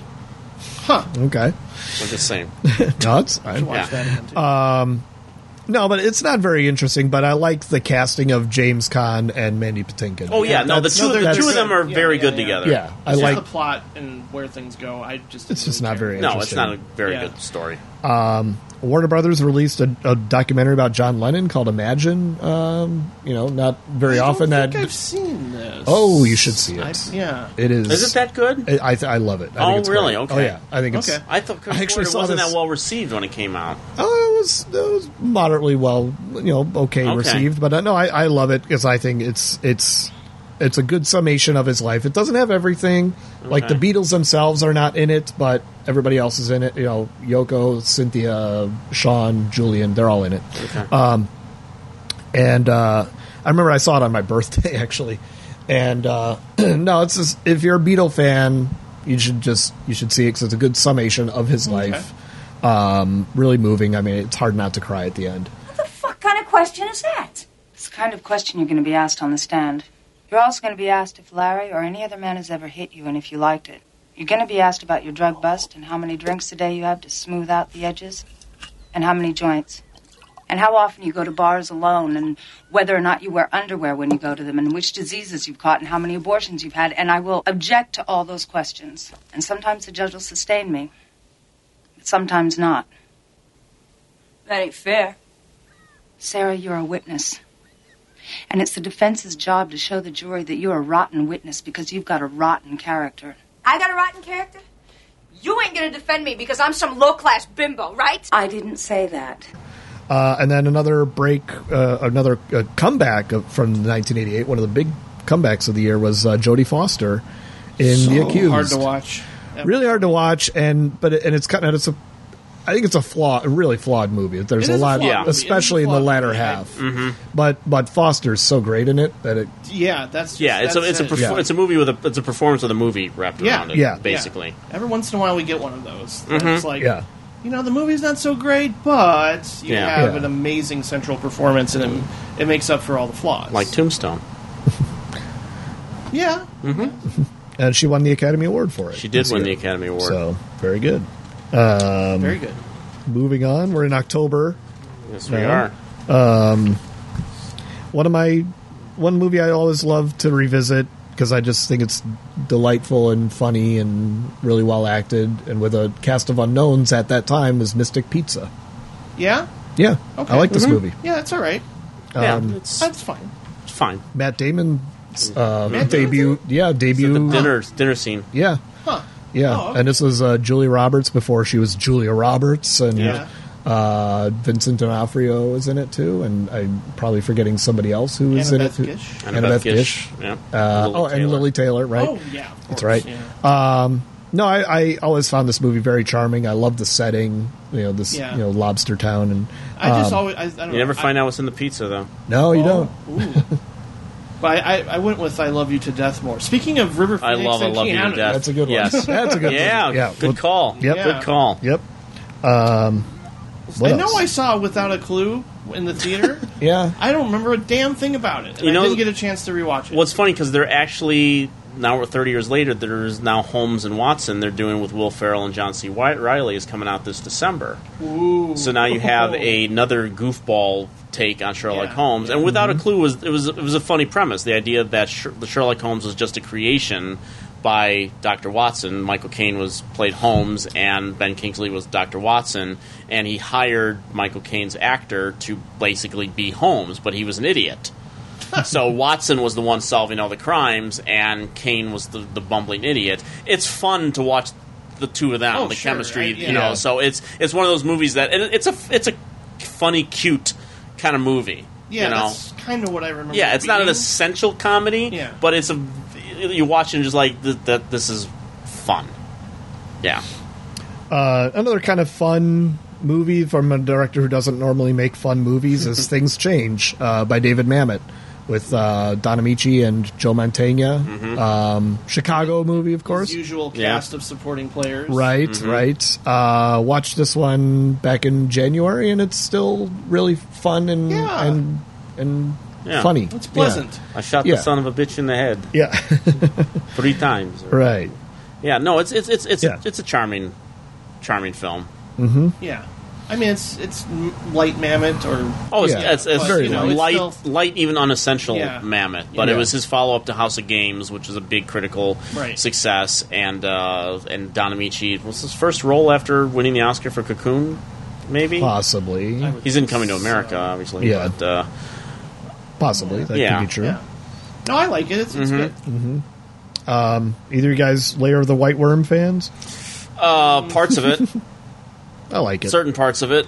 One of these days, I'm going to catch up. Ken Russell's kind of a blind Ken spot, Russell's except a- for Altered States, but Amanda, everything else. Amanda It's- Donahoe is a very underrated beauty from that time. Mm. Oh, okay. Yeah. I'll say that one. So, Yeah. you see a lot of her in the movie. What else is she in? I should know. Cast Away, not the Zemeckis one with uh, Oliver Reed. Oh, you ever see that? She's also in Liar Liar. She plays uh, uh, Jim Carrey's boss. What do these things want, and why are they here? You still don't get it, do you, boy? They have recruited the rich and the powerful. They're running the whole show. Wake up! They're all about you, all around you. Blinded us to the truth. They are safe as long as they are not discovered. I don't know what they are or where they came from, but we gotta stop them. Stay away from me. Put these on. They have us. Look at them. They're everywhere. We have no other choice. I don't like this one bit. Leave it alone, man. It ain't none of my business, ain't none of yours. We have been lulled into a trance. Listen to what I'm saying to you. We're in trouble. The whole world's in trouble. Control us! You're sending some kind of signals on a TV sets. I've got one that can see. Mama don't like tattletale. Now we start spilling some blood. Let's go! Push a button. I have come here to chew bubblegum and kick. And I'm all out of bubblegum.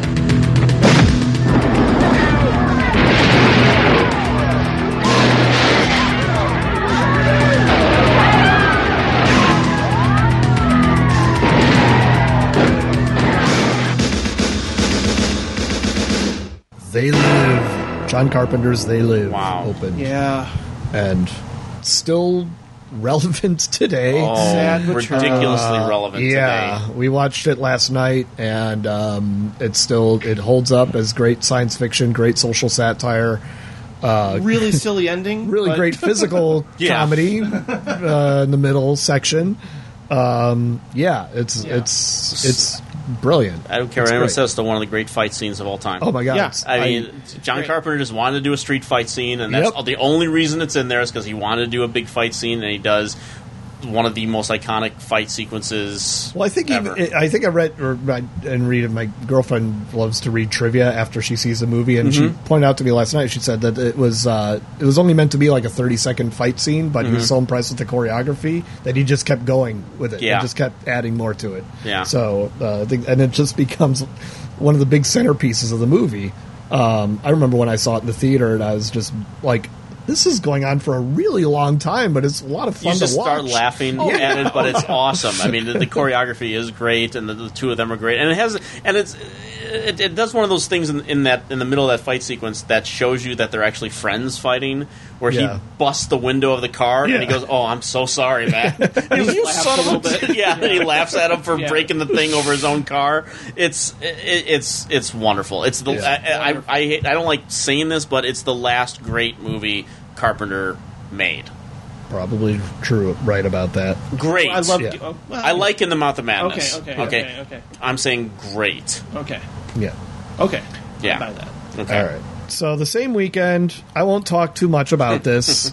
uh, I'm Gee, a- I wonder which one. I'm a diehard. For people who don't know, I'm a diehard U2 fan. uh, have been since the time this movie came out. Is like when I first started like listening to U2 a lot. Uh, U2 Rattle and Hum, the big concert documentary, came out. And it ties into when we talked about Three O'Clock High last time. Same director, right? It's Phil Joano, yes. Um, a young U2 fan himself, and which probably contributed to the downfall of this film because Mm. because there's a, it's basically fan worship for about 100 minutes.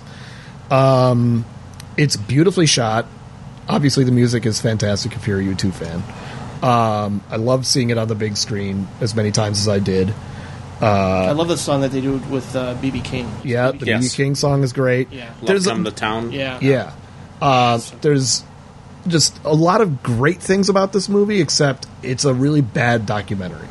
When it's a concert film, it's really great. When it's a documentary, it's not very good, and it's not Phil Giuliano's fault. It's U2's fault. They weren't ready to be this the subject of a documentary yet, even though they thought they were. Um, so they they realized their mistake in the making of this film. Um, and but if it weren't for the failure of this film, we wouldn't have Octum Baby. Um, and that's what made U2 what they are today. So Mm-hmm. it's it's an essential film for U2's career, um, even though it's not a great film. And so that's I otherwise I, I'm going to stop because otherwise I'll just go on and on and on. I have a lot more to say about it, but I'm going to in the We'll do interest a four-hour podcast. like yeah, we're gonna move on. We're gonna move on. Okay, so I've never been a Chucky fan. I'm still not a Chucky fan. Child's Play was a big hit. I I'm don't- okay with I don't the- I- I- care. I like the original. Yeah. I think the first one is Second quite one good. is surprisingly good. Se- well, the second one is more inventive in the camera work and the- how you know s- some of the things like that. I, I think Child Play Two is pretty And good, I like- pretty good too. I like the casting of uh, Garrett Graham and uh, what's her name from American Werewolf in London. The Jenny nurse. Gooder. Yeah, yeah, yeah. Um, I like them in the second. sure, one. sure, sure. Yeah, but um, no, And the first one's good. First one is Chris Sarandon and um, Catherine Catherine, Hicks. Yeah, and uh, it's, it's just, I mean, it's a silly movie. I mean, you're fighting Silly. a doll. You're fighting a doll. Okay, but they made it somewhat believable, you know, and that was no no small feat. And yeah, I mean, yeah, the Chucky thing has gone on well past its shelf life, no pun intended. But it, it I think the first one holds up pretty well. Yeah, I agree. You know, it is, I like it, and it kind of has no business. I think it's all on Tom Holland. You know, he did Fright Night, and I think he he does Yeah. a really good job at create crafting terror out of something that you should just be able to pick up and throw against the wall. They actually made the the special effects and bringing the Chucky doll to life in that I first didn't one. I think realize is the Chris nicely Sarandon done. connection between the two. Then yeah, That's right, Mm. playing the good guy Yeah, in this one. Yeah, no, it's good. I like Yeah. it. Yeah. Uh, and Pedro Almodovar had a big breakout hit with "Women on the Verge of a Nervous Breakdown." Um, very good movie. Very good. Yeah. Um, I saw "Cry in the Dark" for the first time. Just recently? Yeah, just recently. Okay. I, I had never seen it before. Was Mer- that Meryl Let Streep- Go Ate My Baby? Yeah, Meryl Streep and uh, Sam Neill. It's very. I think, I think it's a good film. Okay. I mean, it's kind of done in a docudrama style. Fred Skepsky directed it, um, and uh, took a, pr- an approach to, to it that I wasn't expecting by you know just kind of focusing on the story as it blew up nationally or, or around Australia anyway. Um, and did a really good job with it. I, I, I really I like this movie. It's good. I think this is a great movie. Yeah. Yeah, I, I, I s- when I s- when I saw this movie back then, I thought it was a great movie because I thought it was a great movie because of the again it was another kind of true crime s- just tale that we're, we're, we're dealing with here, and the way that the movie you know incorporated all the real the evidence and the stories and the, the differing takes on what what actually happened. I thought that's what was great back then. Now I see it as what you're kind of talking about where the movie incorporates how people were reacting Yeah. to the story and the way that the story was fashioned in the public Yeah. and the way people get into fights in bars about whether or not this woman actually killed her baby or not and, in incorporating that with the trial scene and how Meryl Streep has, has to do a really tricky performance here and doing it kind of predates what Irons did with Reversal of Fortune a few years later. Now, he's a little more quirky and a little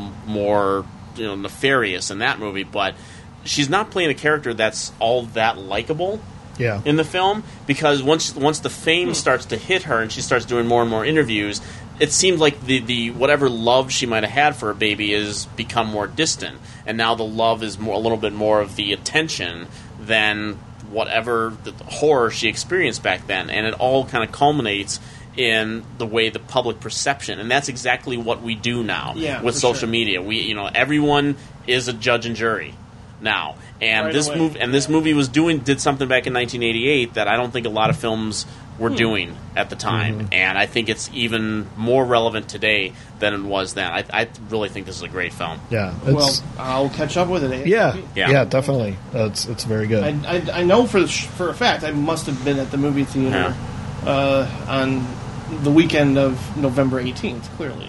Yeah, Oliver and Company and The Land Before Time. And again, working in a movie theater, we had both of them. We had never been busier. That was like the Mhm. busiest I weekend ever. bet. Yeah.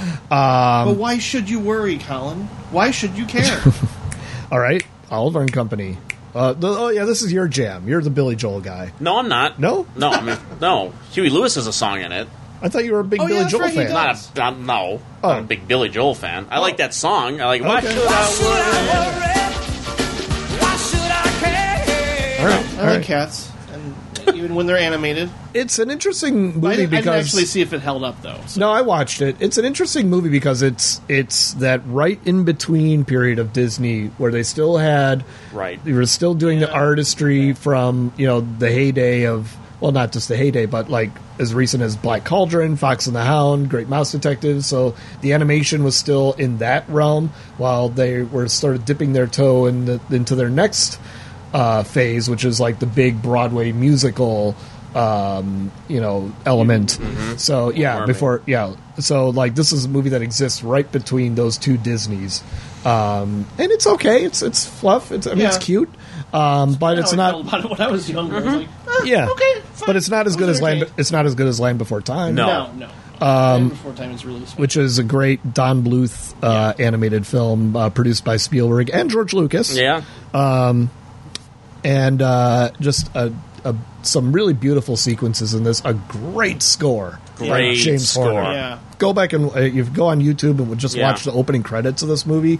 Phenomenal. Yeah, I, I got goosebumps from the opening credits. I was like, whoa. Yeah. Jeez. Yeah, and just kind of has a sort of element of Bambi like sadness to it. Um, yes, indeed. And ugh, Yeah, when that and- happens. and some- Niagara Falls. Yeah, and some scary moments too. I kind of agree with Ebert on this one. He gave the movie a good review, but I kind of agree with him that I wish there was kind of a more of a sense of wonder about the film, about like the just the these little dinosaurs discovering the world that's around Mhm. them and kind of embracing like wow look at this I never like there's not enough of that. It's a little too much element of of danger and and and the big dinosaur chasing them. A little too Yeah. much of that. A little could you 'cause- and it's only like a 70 minute movie. Yeah, that's short. So they Yeah, could yeah. have it they could have added a little more to it. Mhm. But uh, overall, like it's a really beautiful piece of animation. Love this movie. Yeah. yeah. Anybody watch Fresh Horses? No. Oh God, is it bad? Oh, it's so bad. It's uh, reuniting uh, Andrew McCarthy and, and Molly Ringwald.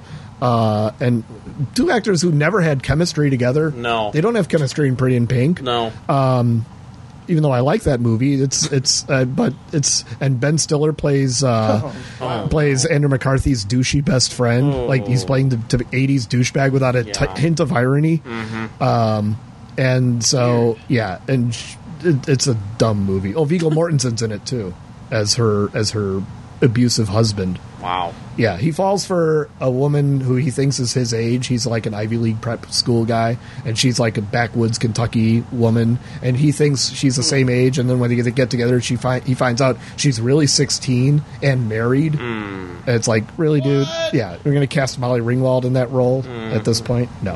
Okay, Was moving it on. Andrew McCarthy in 1969, or am I confused? That's Kiefer, Oh, and Robert Kiefer, Downey yeah. and Yeah. Winona Ryder. Yeah. I remember, like, oh, that cast, this movie must be good, right? Yeah. No. Mm-hmm. No, it's not.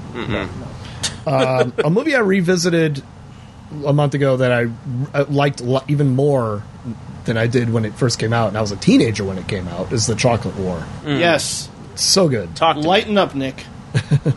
Lighten up about that ending. Is is is, is I it mean, the I under- ending? Is it the yeah, ending he yeah, has the I problem mean, I with? understand it's completely different from the book. Completely. Yeah. Well. Yeah. Yeah. Yeah. it's not the ending. But yeah. it's like the natural. Sure. You know? But every Just- now and then I don't I don't mind it when a filmmaker makes that choice. I liked uh, you, well, the thing about I like about the Chocolate War is that again going to my Catholic school roots. And this is uh, something I liked when I first saw the Chocolate War. I didn't quite respond to it, but then in high school when I started challenging the status quo, Yeah. uh, particularly Christian Brothers, a couple in a couple classes that I had, Mhm, mhm. Uh, I found a newfound respect for this movie. Um, Sure. I don't know if the lead in the movie, Elon Mitchell, Mitchell Smith from Weird Science, uh, is the greatest lead in the world, world but uh, but everyone, I don't know. I mean, so I just I I responded to the movie different when I got older. As you know, I never I never read the book. I'm aware of it, but I never read it. I never had to read it, so This is probably my favorite soundtrack of the year, actually, because Mm, yeah, it's a good It is a good Kate soundtrack. Bush and yeah, there's a lot of good stuff. I got the touch by Peter Gabriel. Yeah, yeah, um, yeah. So I mean, Keith Gordon. You know, I've talked with him on the show and interviewed him, Mm-hmm. and uh, you know, this is his directorial debut, and he's made some interesting films along the way. So I mean, Mhm. this is a good place for him to start, and uh, yeah, I, I really like it quite a bit, and it's one of those sort of interesting coming of age movies about cynicism that you sort of slowly learn to realize that there's a sociological um, and you know political viewpoint on everything, including the dynamics you experience in high school. Yeah, and it's Yeah. it's one of those '80s movie, '80s teen movies that doesn't feel like an '80s teen movie. Yeah, that's- it yeah, that's really true. like hasn't dated very. Yeah. I mean, much. Um, Yeah, it's not, I think it helps that they're not wearing like they're wearing outf- like uniforms. For yeah, the oh school yeah, that and definitely everything. helps, and nobody's you know walking around with a mullet or anything like that. and the the soundtrack is very you know more uh, less con, you know less uh, mainstream at that time for that time. Mm-hmm. Mhm. So yeah, no, it's, it's I I I like the movie. Did you guys ever have to in school have to like sell stuff like chocolates I or feel like I fudge did. drives and things No. like that? I we think I had did. we had to sell world's finest chocolate bars. So you know, even though we had to, like you know, and it was Yeah. so that was another reason why they were just like, he's like, I'm not selling any chocolate. I'm like, yeah, damn right, you're not selling any chocolate. Good for you. Anyway, Anyway, uh, we had the Bill Murray's Christmas comedy Scrooged, which is a take on uh, uh, well Scrooge, obviously, but Yeah. uh, Christmas, Christmas Carol. Right, that's what I was trying to say. Uh, I think it's okay. It's all right. Yeah. The Carol Kane stuff is the best. That is, stuff. yeah, that's the best. That's, That's the fun. best Yeah. Yeah. chunk of the movie. Uh, I, yeah, Bill Murray playing a jackass, I think, is always fun. Right. One of those Yeah. few guys that can get away with that and always be funny. Um, yeah, it does. I mean, the ending is way over the top in its sentiments and whatnot, but I Yeah. think even Murray seems to be goofing on that a little bit. I Mm-hmm. Mhm. think. Yeah. Uh, so yeah, I, I like I like the movie. It's okay. Yeah. yeah, Yeah. I never loved it, and I don't know. Like, as I'm, I'm so grateful that Bobcat went on to be such a great director. 'Cause, Yeah. like, I mean, he's just awful in this and most Mm. other things that he's acted in.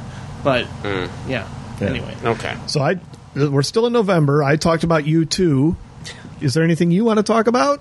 Yeah, uh, Buster. Okay. Uh, what? What? What is it? What do you mean? Uh, I, I never, what? I never seen it, so I Never seen Buster? No, Okay. okay, so um, I just was yeah, well, I have to bring up surprised. Buster, and I might, I might as well cop to it. If Colin says he's a diehard U2 fan, we all know that. Oh, okay. Then I have Okay. to say that I am, I guess, a diehard Phil Collins fan. But back in 1963, I became one of the most popular personalities of my time. I want those hooligans nailed to the floor.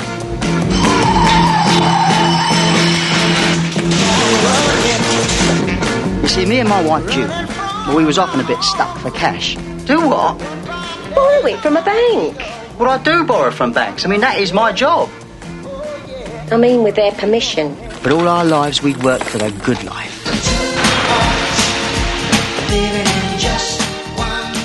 and uh, he stars as this true story of this uh, British uh, kind of a petty uh, thief that he only kind of stole what his family needed, you know, Hmm. just just enough to just just enough to get by. And, he, and the movie is less about the, the the criminal aspect, although that's kind of the overarching overarching you know thing of the movie.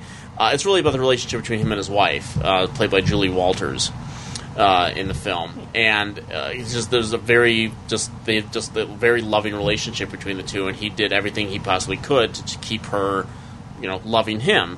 Uh, the, the you know the main s- focus of the story uh, becomes this big train robbery that they pull off. That uh, he was not, you know, he was able to go into hiding and not be uh, taken in by the authorities for a long period of time.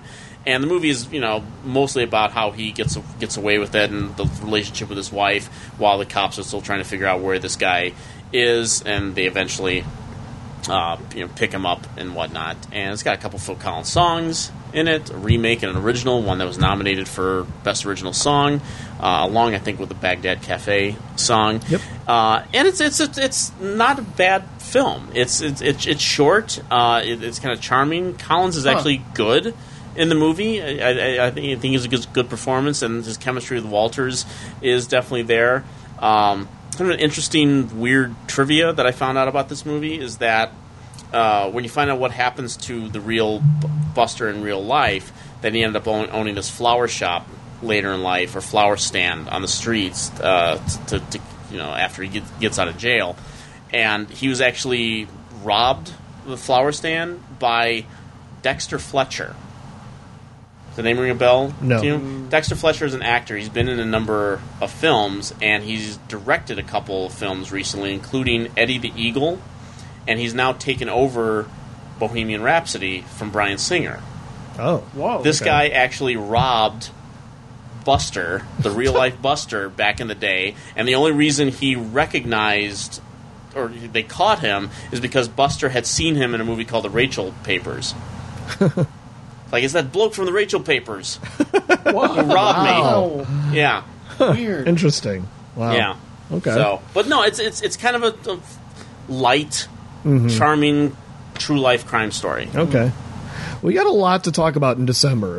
This is like, I don't know. There's a lot here. Mm-hmm. Uh, so, uh, Naked Gun. Uh, Hilarious. Very funny film. One of the funniest movies of all time. I don't care. I, I've, I've That was one of the big rent. Yeah, no, it just came to me. Like that, that was a rental that was always out, and I was like, "Come on, come in, come in." And then one day it comes in.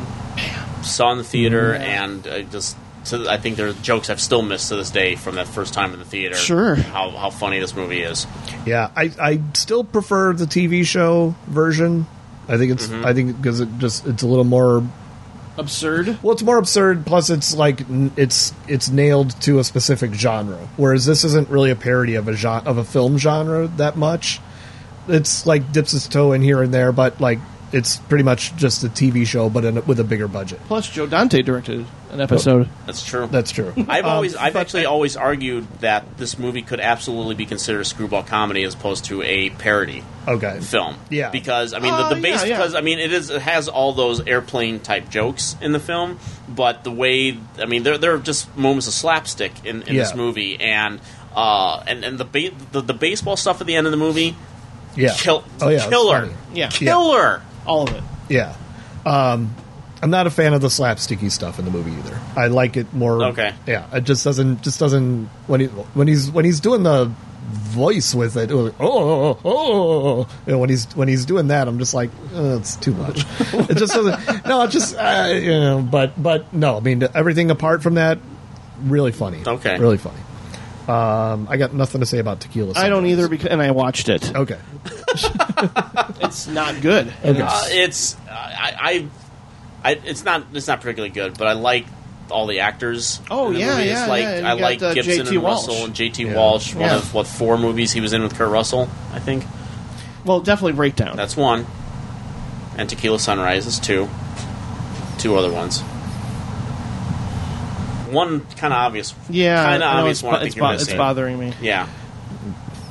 Feel We- free to help. We have 15 movies to talk. about. Are we really going to do this for this one? Backdraft and executive decision. okay. All right. Yeah. Six. Um, Backdraft, I should know. Sorry, Colin. That's go okay. on. um, and I said earlier in the show, which was yesterday, um, that twins was a big theme for this year, and we have our, a tw- another twin movie, Twins. Yeah. I have a brother.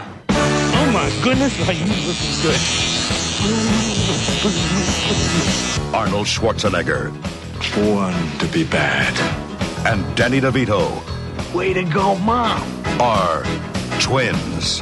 My name is Julius. I'm your twin brother. Obviously. The moment I sat down, I thought I was looking into a mirror. Only their mother can tell them apart. Twins, the new comedy from Ivan Reitman. Julius. What? What are you, are you allergic to something? You're all swelled up. You look like you're ready to explode. I love it when you hit people. Who are you? Vincent's brother. We're twins. That's right. Twins. Coming this Christmas. which is an okay movie. It's all right, uh, but I, I, my favorite piece of trivia of the movie is is the pitch meeting for it. I Ivan Reitman walked into the studios at, at Universal stu- at Universal and just said three words: DeVito, Schwarzenegger, twins. Wow. That was it. That That's was the all whole it takes. pitch. That's the whole pitch. And, And on, it- on top of that, Dead Ringers was was originally called Twins, Right. and they hit the, he had to change it because this movie was coming out. Yep. Don't want to get those mixed up. No. Yeah. and uh, Heather Graham plays their mom. That's right. That's right. Yeah. Yeah. I think it's a funny movie. It's okay. Uh, Schwar- I think Schwarzenegger.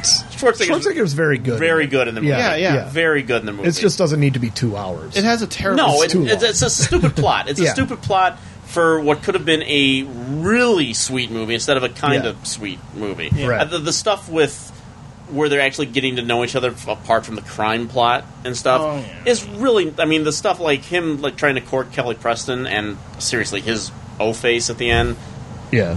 brilliant. brilliant. It's awesome. It's hilarious. Uh, and then one of the big award movies of this year, uh, uh, Mississippi Burning. Which you recently covered, right? Uh, yeah, for the Alan Parker podcast. uh, Yeah. Um, How's it hold up for you? It's pretty good.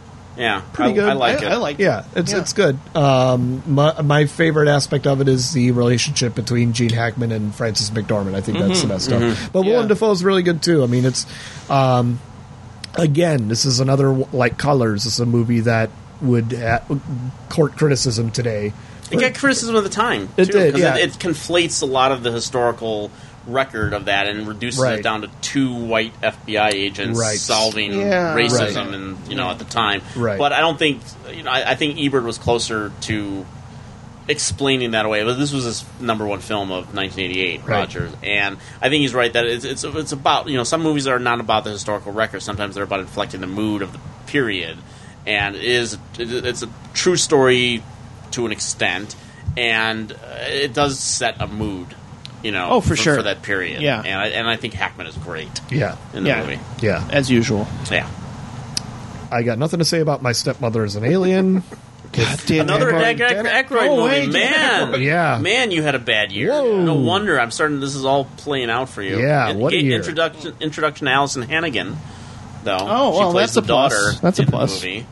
And Kim Basinger, she's not bad. I mean, she, but Kim Basinger didn't get a lot of credit for being a pretty decent comedic actress at times, and I think I always thought that she was better at comedy than she was at drama. Well, they're comedies. Not Blind Date. Well, even even blind date, I would say that she commits to it. We'll just oh, how about if, how about that? Okay. Okay. Yeah. trying to think of what else. Nadine. oh, no. with Jeff Bridges. Is that and, eight? That for eighty? Oh, that was That's 86. Or 80, oh, maybe it was 87. I It's don't one know. of the- we covered it. Yeah. Oh, okay, we did. Yeah. Yeah. Uh, and then another big award movie, uh, Rain Man. Never heard of it. Right. The Okay, biggest let's film move on. of 1988. I believe it because we had it at our theater and it never went away. It- we, we Yeah. pretty much had it up until it came out in Highest video. grossing film of the year. yeah, and the big best picture winner, which um, you know, Actor and director as well. right, right, yes, Yeah, yeah. and screenplay. Screenplay. I want to say Rain maybe Man wins screenplay. original screenplay. Let me, let me. I have it right here. Let's see. Um, yes, Did win screenplay. screenplay. It did win screenplay against Big Bull Durham, Fish Called Wanda, and Running on Empty. That's a mistake. Yeah, I mean, I think it's a really good movie, though. I do too. I like it. I, Uh, yeah. agree. Um, and not just ma- more so because of Tom Cruise. Really, He's really good in it. I mean, this is a really this is kind of the turning point for him. Yeah. uh, Most especially definitely. after Cocktail. Wow. Yeah. No, I Um, just I think he's excellent in this movie. Yeah, because if it, you, we have to believe his arc. Like that's the whole. Sure.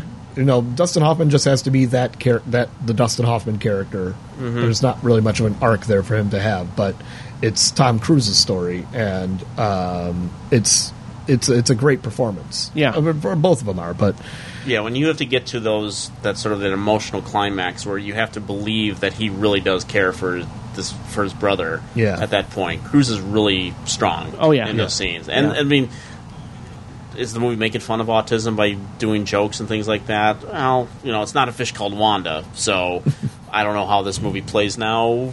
either. We got another movie after this that will. okay. um, yeah. So I.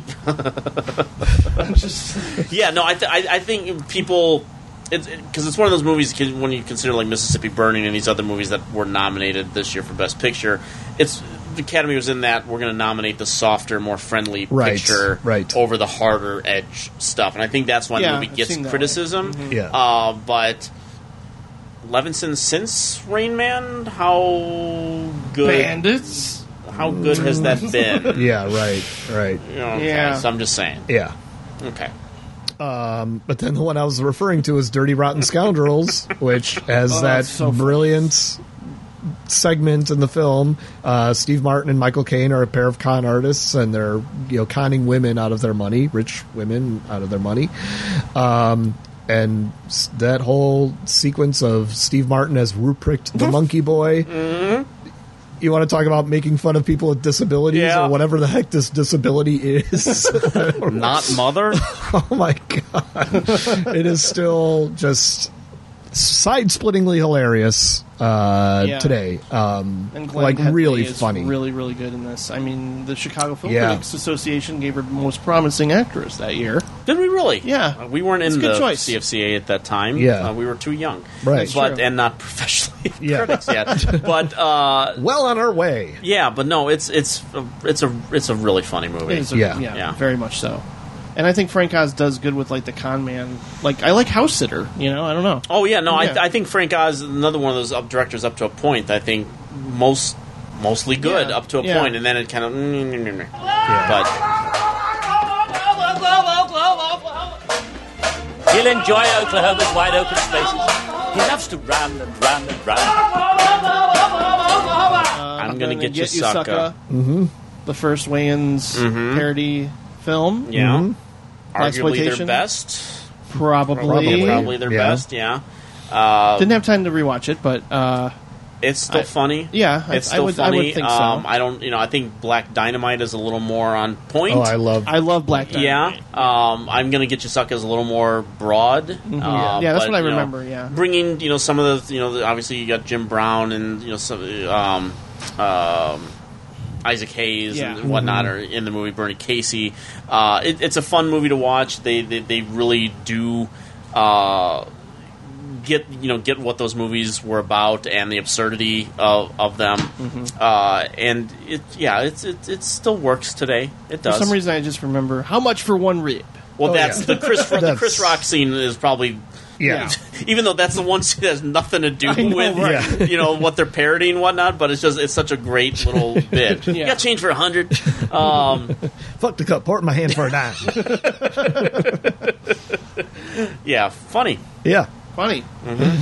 Uh, we don't see that a lot with the Wayans people. Right. Uh, it's that and colors. That's it's what a, what a year for the Wayans. right uh the opposite of funny is Pelly the Conqueror just take my word on that it is two and a half hours of sheer misery Oh, um, but really but good it's a good Yeah. movie it's a good Oh, movie okay, uh, Max okay, von okay. Mm-hmm. Sydow was nominated the film was nominated for foreign film um Oh, very good but but boy is it a bummer uh so we can move on for that Okay. all right um did you guys do you guys like working girl I, not as much as some of the people at the time. I- It's Yeah, I it's, thought it it's fine. I mean, I don't I, a movie that again you talk about like women's movement and stuff, and Mm-hmm. yeah, I, it seems very on message.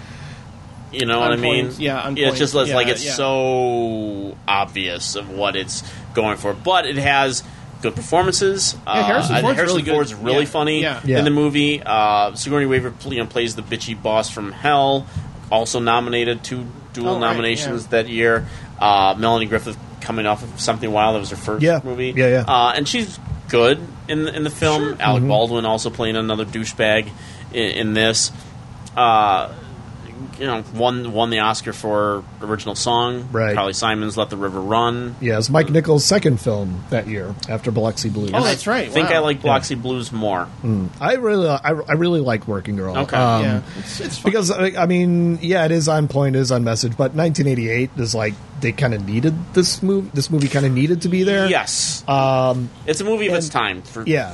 As- But well, it doesn't a movie of this time too. I mean, it's Sure. it doesn't go away. Yeah. No, I mean, there's some things about it that are kind of dated. Uh, Kevin Spacey's in it in an early scene. Mm-hmm. Yes, he is. He's a douchebag in this Real movie. douchebag. Yeah. Uh, Ricky Lake has a small, tiny little cameo. Joan Cusack was nominated. Right? Um, oh, yeah. Yeah, and who's still very funny in this movie.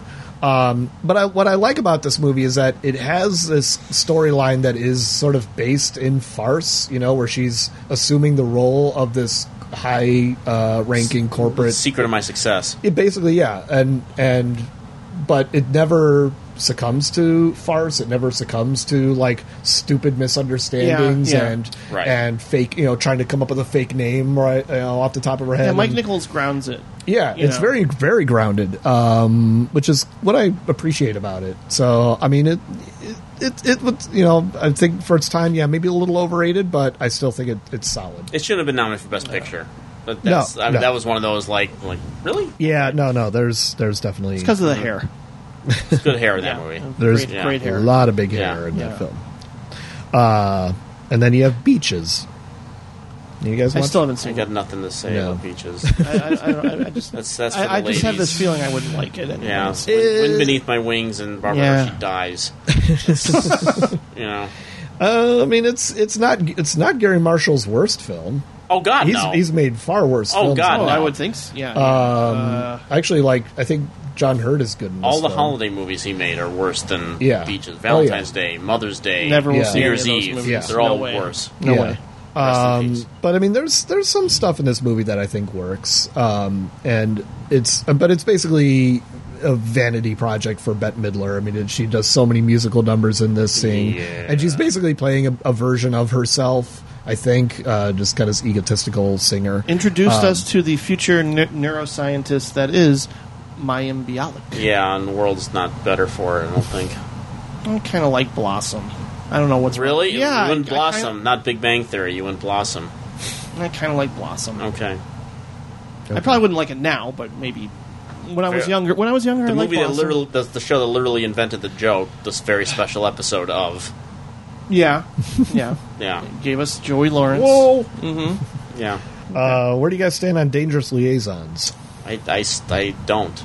Okay. I don't like it. I, I I'm indifferent to it. Surprisingly, I like it a lot. Do you? Yeah. Okay. Yeah, I You, all yours then. No, I got- I mean, I will I take just- Cruel Intentions over Dangerous Liaisons. Because I don't like it's that one trash- either. No. it's trashier, and I don't know. Well, it is trashier. But I, I like I like the fact that this is trashy and it's a costume drama trashy. Okay, that it's I can- I can prestigious. buy it's that. prestigious, big studio Hollywood trashy. But With Keanu Reeves. it's Keanu Reeves. But you know what? But it's not. It's a better performance than in in I will, permanent record. I will give you that. Yes, it is. Wow, Yeah. wow. Um, I mean, because first of all, it's a smaller performance. Yes. it's Okay. it's a mi- more minor role. He's playing kind of a naive dolt in this movie, so I think the casting What a is stretch. Yeah, not much of a stretch, and I don't think it's the worst performance he's ever given. Maybe maybe miscast, but um, you know maybe they could they probably could have found somebody with be- somebody better. But I I'm enjoy. really worried. I, am really I- worried when we get to Hellraiser 2 and I- River Phoenix's performance as a Cenobite. I have a feeling it's just going to get trashed. Anyway, Anyway, continue. Well, now that you threw that little wrench into the I'm thoroughly confused proceedings, right I'm now. totally yeah, I'm just totally okay. broke my train of thought now. Where am I? Sorry. Uh, Dangerous Liaisons I is love great. love Glenn Close's performance. He's just nasty. Everybody in this movie is just nasty, and I like that. Because at the time, all these kind of prestigious costume dramas where everybody's wearing a corset and everybody's getting their hair coiffed and everything, um, you know, everybody's being prim and proper, but these people are just evil, and it's kind of and it's fun to watch. I love Malkovich. Uh, you know, he's he's got a lot of charm, um, and just I I enjoy this movie, and, and uh, Stephen Frears, kind of his breakout film, or no, Prick Up Your Ears, he did before Hmm. this. Uh, got a great score. I love the atmosphere, love the sets, love everything. I, I I'm a big fan of Dangerous Liaisons. Hmm, maybe I'll need to watch it again. Hmm. Rachel Green's favorite movie from Friends. Oh. Or so she says. What you know was what her real between- favorite movie is? Weekend at Bernie's. What was between, Friends trivia. What was, bet- what was between this and uh, Cruel Intentions? There was one more. Uh, Valmont, Valmont. Oh. yeah, With which Annette is also Bening. good. Yeah, I like that and one. Colin Yeah. Firth, isn't Yep. it? Oh, Colin Mhm. Firth, yeah. and Yeah. uh, Fruza Balk. Yep. Oh, okay. Yeah. First of all, We'll played talk- the Uma Thurman character. Yes. Yeah. And we'll talk about that next year. Oh, okay. Right. Yep. Well, something to look forward to. Yep. Uh, also from Warner Brothers, the, another big awards push for that year, The Accidental Tourist, uh, which was a movie I liked a lot more back then. Hmm. I still like it okay now, Yeah. but I think when it's trying to uh, sell me on the quirkiness of this family. Uh, it's either not quirky enough or it's not explored enough, maybe both. Um, and it's Yeah, just a I little would say too that. precious for me, and, and Gina Davis's character is just a little too. Manic Pixie. Yes. Hmm. Uh, I think I, I accepted that and worshipped that more back in the day when I, Sure. you know, in high school, and I had no luck with women, and I'd have loved to meet a woman like this who, you know, come into my life and turn it around. Um, and, and help your puppy. Yes, yes. So like all that stuff. Is that like- euphemism? Help train your puppy. Excuse me. um, but uh, now, today when I watched it, um, the first half doesn't work as well for me. But I think there's a point in the movie where it turns a corner, and I really like it a lot more. And that's when William Hurt comes to her house and just basically tells her why he is the way he is. And I, I think like it's that. a really That's a good beautiful scene. scene. That's a really good Um, and that kind of like sells me more. It, it helps sell their relationship a little bit more. Yeah. Um, because I, I just kind of fig- because for the first half I'm like, why is she attracted to him? Like, He's William Hurt. William, William but it's Hurt. but was, it's William Hurt being not really exuding much of a personality in that first half of the film. Not saying much, not doing Yeah. much, but she's drawn to him Yeah. and I don't really buy it, but I bought the relationship a little bit more as it went on. Okay. Uh, as uh, especially when they bring the kid in, Okay. like that that turns things around for me. I like the movie more now than I did back then Okay. because I'm older and I I like that it's a movie made for adults. That there, Yeah. there's there's something Yeah. to it that uh, the I mean the manic pixie stuff seems like it's you know made you know made for a certain age and whatnot. But I think that uh, a movie you know movies that explore grief grief Yeah, Mhm. I, I'm am with you on that. certainly drawn to. Yeah. and uh, and and, and I, I mean this is the you know William Hurt between '86 and '88 was having a really good time. Mhm. You know, it was just this and broadcast news and Children of Lesser God and Kiss of Spider Woman. Go back to '85. Oh, yeah, actually, yeah. that was a pretty good run for this guy, and uh, and this is the one movie he didn't get nominated for. Correct. Yeah, he got nominated the three previous years, and then didn't get nominated for this, and then Gina Davis won supporting actress Right. for this. Uh, yeah, I, I just I just like the movie that it's it, it it feels like a movie made for someone who's gotten older. You know, Yeah. just there's there's something there's something to that that I really respect. And yeah, it's, it's all white people. it's, it's one of those. It's just like you know, it's it's you know, but I, I I reject the idea that it's white people problems because grief trans Oh, sure. transcends Yeah, yeah, everybody. yeah. So I don't I will not accept that kind of argument that it's you know white people got a problem with this dog and got a problem you know kid dying and stuff like Yeah. that. I mean, I don't, I, I will reject that argument. Um, but it's, you know, I, I don't know if, if it's, the, it doesn't make my top 20 list, but I think it's a good film. Yeah. I'm not passionate about it. I mean, I feel like that about most Lawrence Kasdan films. Like I've always been, I, I shrug them off. I don't really get wrapped up in the stories, uh, Mhm. and I don't. I mean, this one at least, yeah. I mean, obviously, as I've gotten older and experienced loss, it resonates a lot more as I've gotten older. So I, I, I, I get where you're coming from with that, 100. percent um, But again, like I just never feel passionate about about his work. You know, Grand Canyon and uh, He, I mean, you could easily write him off as pretentious Mumford. that he gets. Yeah. Well, Mumford, forget Mumford, Uh, but like, I'll. I haven't seen Grand Canyon in a while. I'm interested to see if that Yeah, holds I- I up. might go back and watch because that's a that movie that's a sometime. very speechy Yeah. movie. Uh, but I think Accidental Tourist also makes I think m- interesting companion piece with Up in the Air. Two Sure. guys, two guys, Mm. travel Travel. travel logs and whatnot, Yeah, and yeah. guys who have withdrawn from the the norms of uh, society for one reason or an, another. Relationships, the, the relationship aspect of it. So I think the two of them. Uh, when I was watching this, I couldn't help but think of Up in the Air and Clooney's character. And Yeah. so It's also another movie from 1988 that makes me hu- made me hungry for Burger King. Remember, Excellent they're, tourist. remember they're they're in Yeah. Paris together, and finally he takes her out, uh, Gina Davis out to dinner. Takes Yeah. her to Oh, Burger that's King. right. They Mhm. cut to the burgers, and he's peeling off the Yeah. all the excess Mhm. pickles, and she's taking them. A movie that won't make you hungry for anything is Hellraiser 2. Go for it. Talk about it. I I don't, I got nothing to don't, say. I'm not that passionate about it or Okay. anything. I like it more than the first one.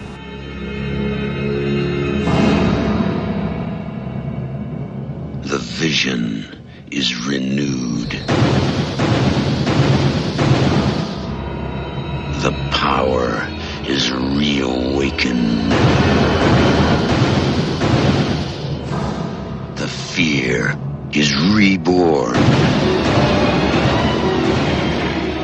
Because they have returned. Time to play. Hellbound. Hellraiser 2. More Cenobites. Yeah, more Cenobites, more uh, special effects, more like hey, they actually take you into hell, Right. and that is inherently more interesting than one guy trying to get his flesh back in a house. Which I, I never liked the first Hellraiser. I don't like any Hellraiser since, and I'm not saying Yeah. I necessarily enjoy I this really movie. don't think but I- the majority of Clive Barker's writing has translated to film successfully at all. not great. There's some Mid- stuff in Lord of Midnight Meat Illusion. Train. There's some stuff in Midnight Meat Train I enjoy. There's some stuff in Lord of Illusions I enjoy. Uh, but I never liked Hellraiser in that series, Mhm. and I always thought it was mostly Nightbreed. pretty stupid. I kind of like Nightbreed. I haven't seen the director's cut, but eh, okay. Mm. It's not very good. Okay, But that's okay. all I, right. Yeah, I like El- Hellraiser 2 is okay. Mm-hmm. And then we have We're coming. We're at the very end now with our last film. That's it's appro- appropriate. very appropriate. we're talking into microphones to talk Yes. about. We it. actually look like the set. Yeah, yeah, It's been a camera spinning around us this whole Right. time, and I Yeah. don't know why. I'm But gonna bug my eyes out at the. Yes. you know, Bogosian does a lot of this in the movie. yes, we're talking I'm always about screaming "Go away!" in my microphone when I'm podcasting. Mm-hmm. yeah, we're talking about Oliver Stone's talk radio, or should I say Eric Bogosian's talk radio, because it's really his piece uh, based on his one man. I don't know if it was a one man show. It probably I think it was. was a one man show. Okay. Go away!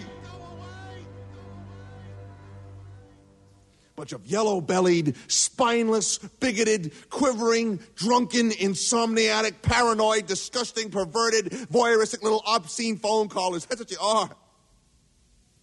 Well, to hell with you. I don't need your fear and your stupidity. You don't get it. But it definitely is based on a theater piece, and you can tell that it is. Yeah, I think voices were recorded for the uh, callers. Okay, but yeah. it was basically it was just him on stage. Hmm. Yeah. Uh, I still enjoy this movie. I do. I do Very too. much so. I do too.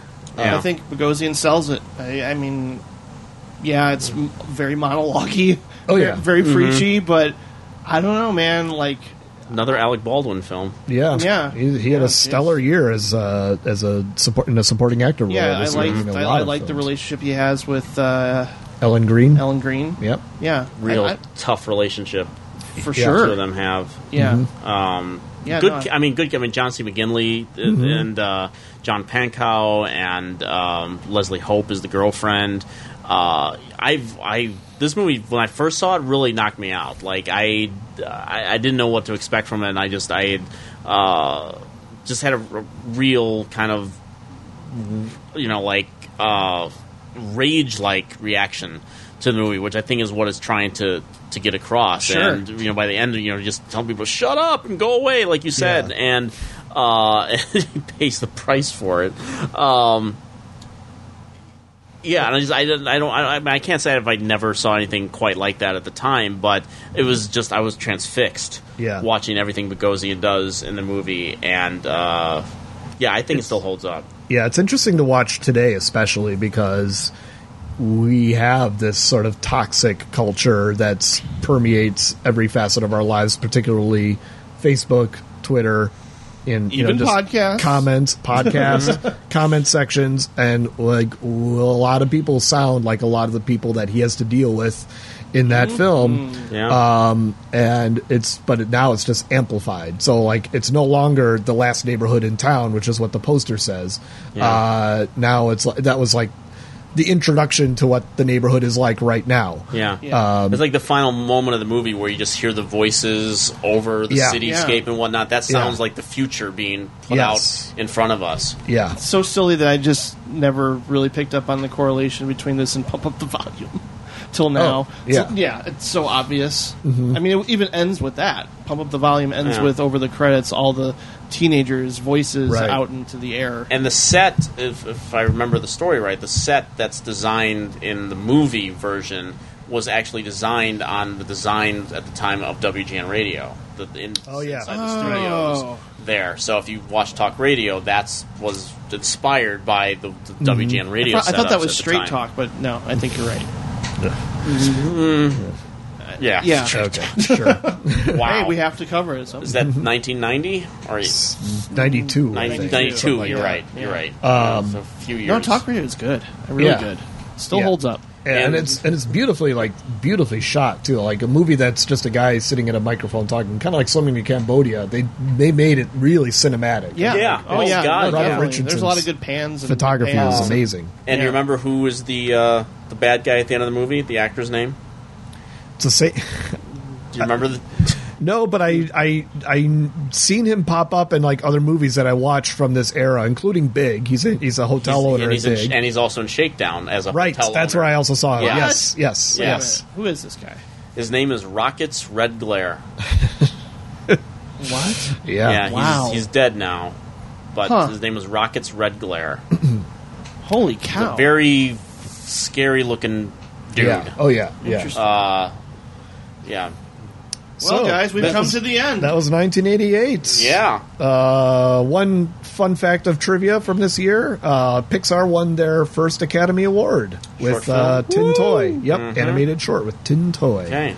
So it Wow. was, that was the start of something special. There. This was yeah, I, enjoyed this immensely. We have to go through our list of favorites. Um, Oh right. Let's go. Th- let's do our top twenty. Colin, Yeah. why don't you reveal your list of the t- of your twenty favorite movies from 1988? All right, number 20, The Decline of Western Civilization, Part 2, The Metal Years. Yeah. Number 19, Funny Farm. Number 18, The Chocolate War. Number 17, Lady in White. Number 16, Beetlejuice. Number 15, They Live. Number 14, Dangerous Liaisons. Number 13, The Land Before Time. Number 12, Big. Number 11, Bull Durham.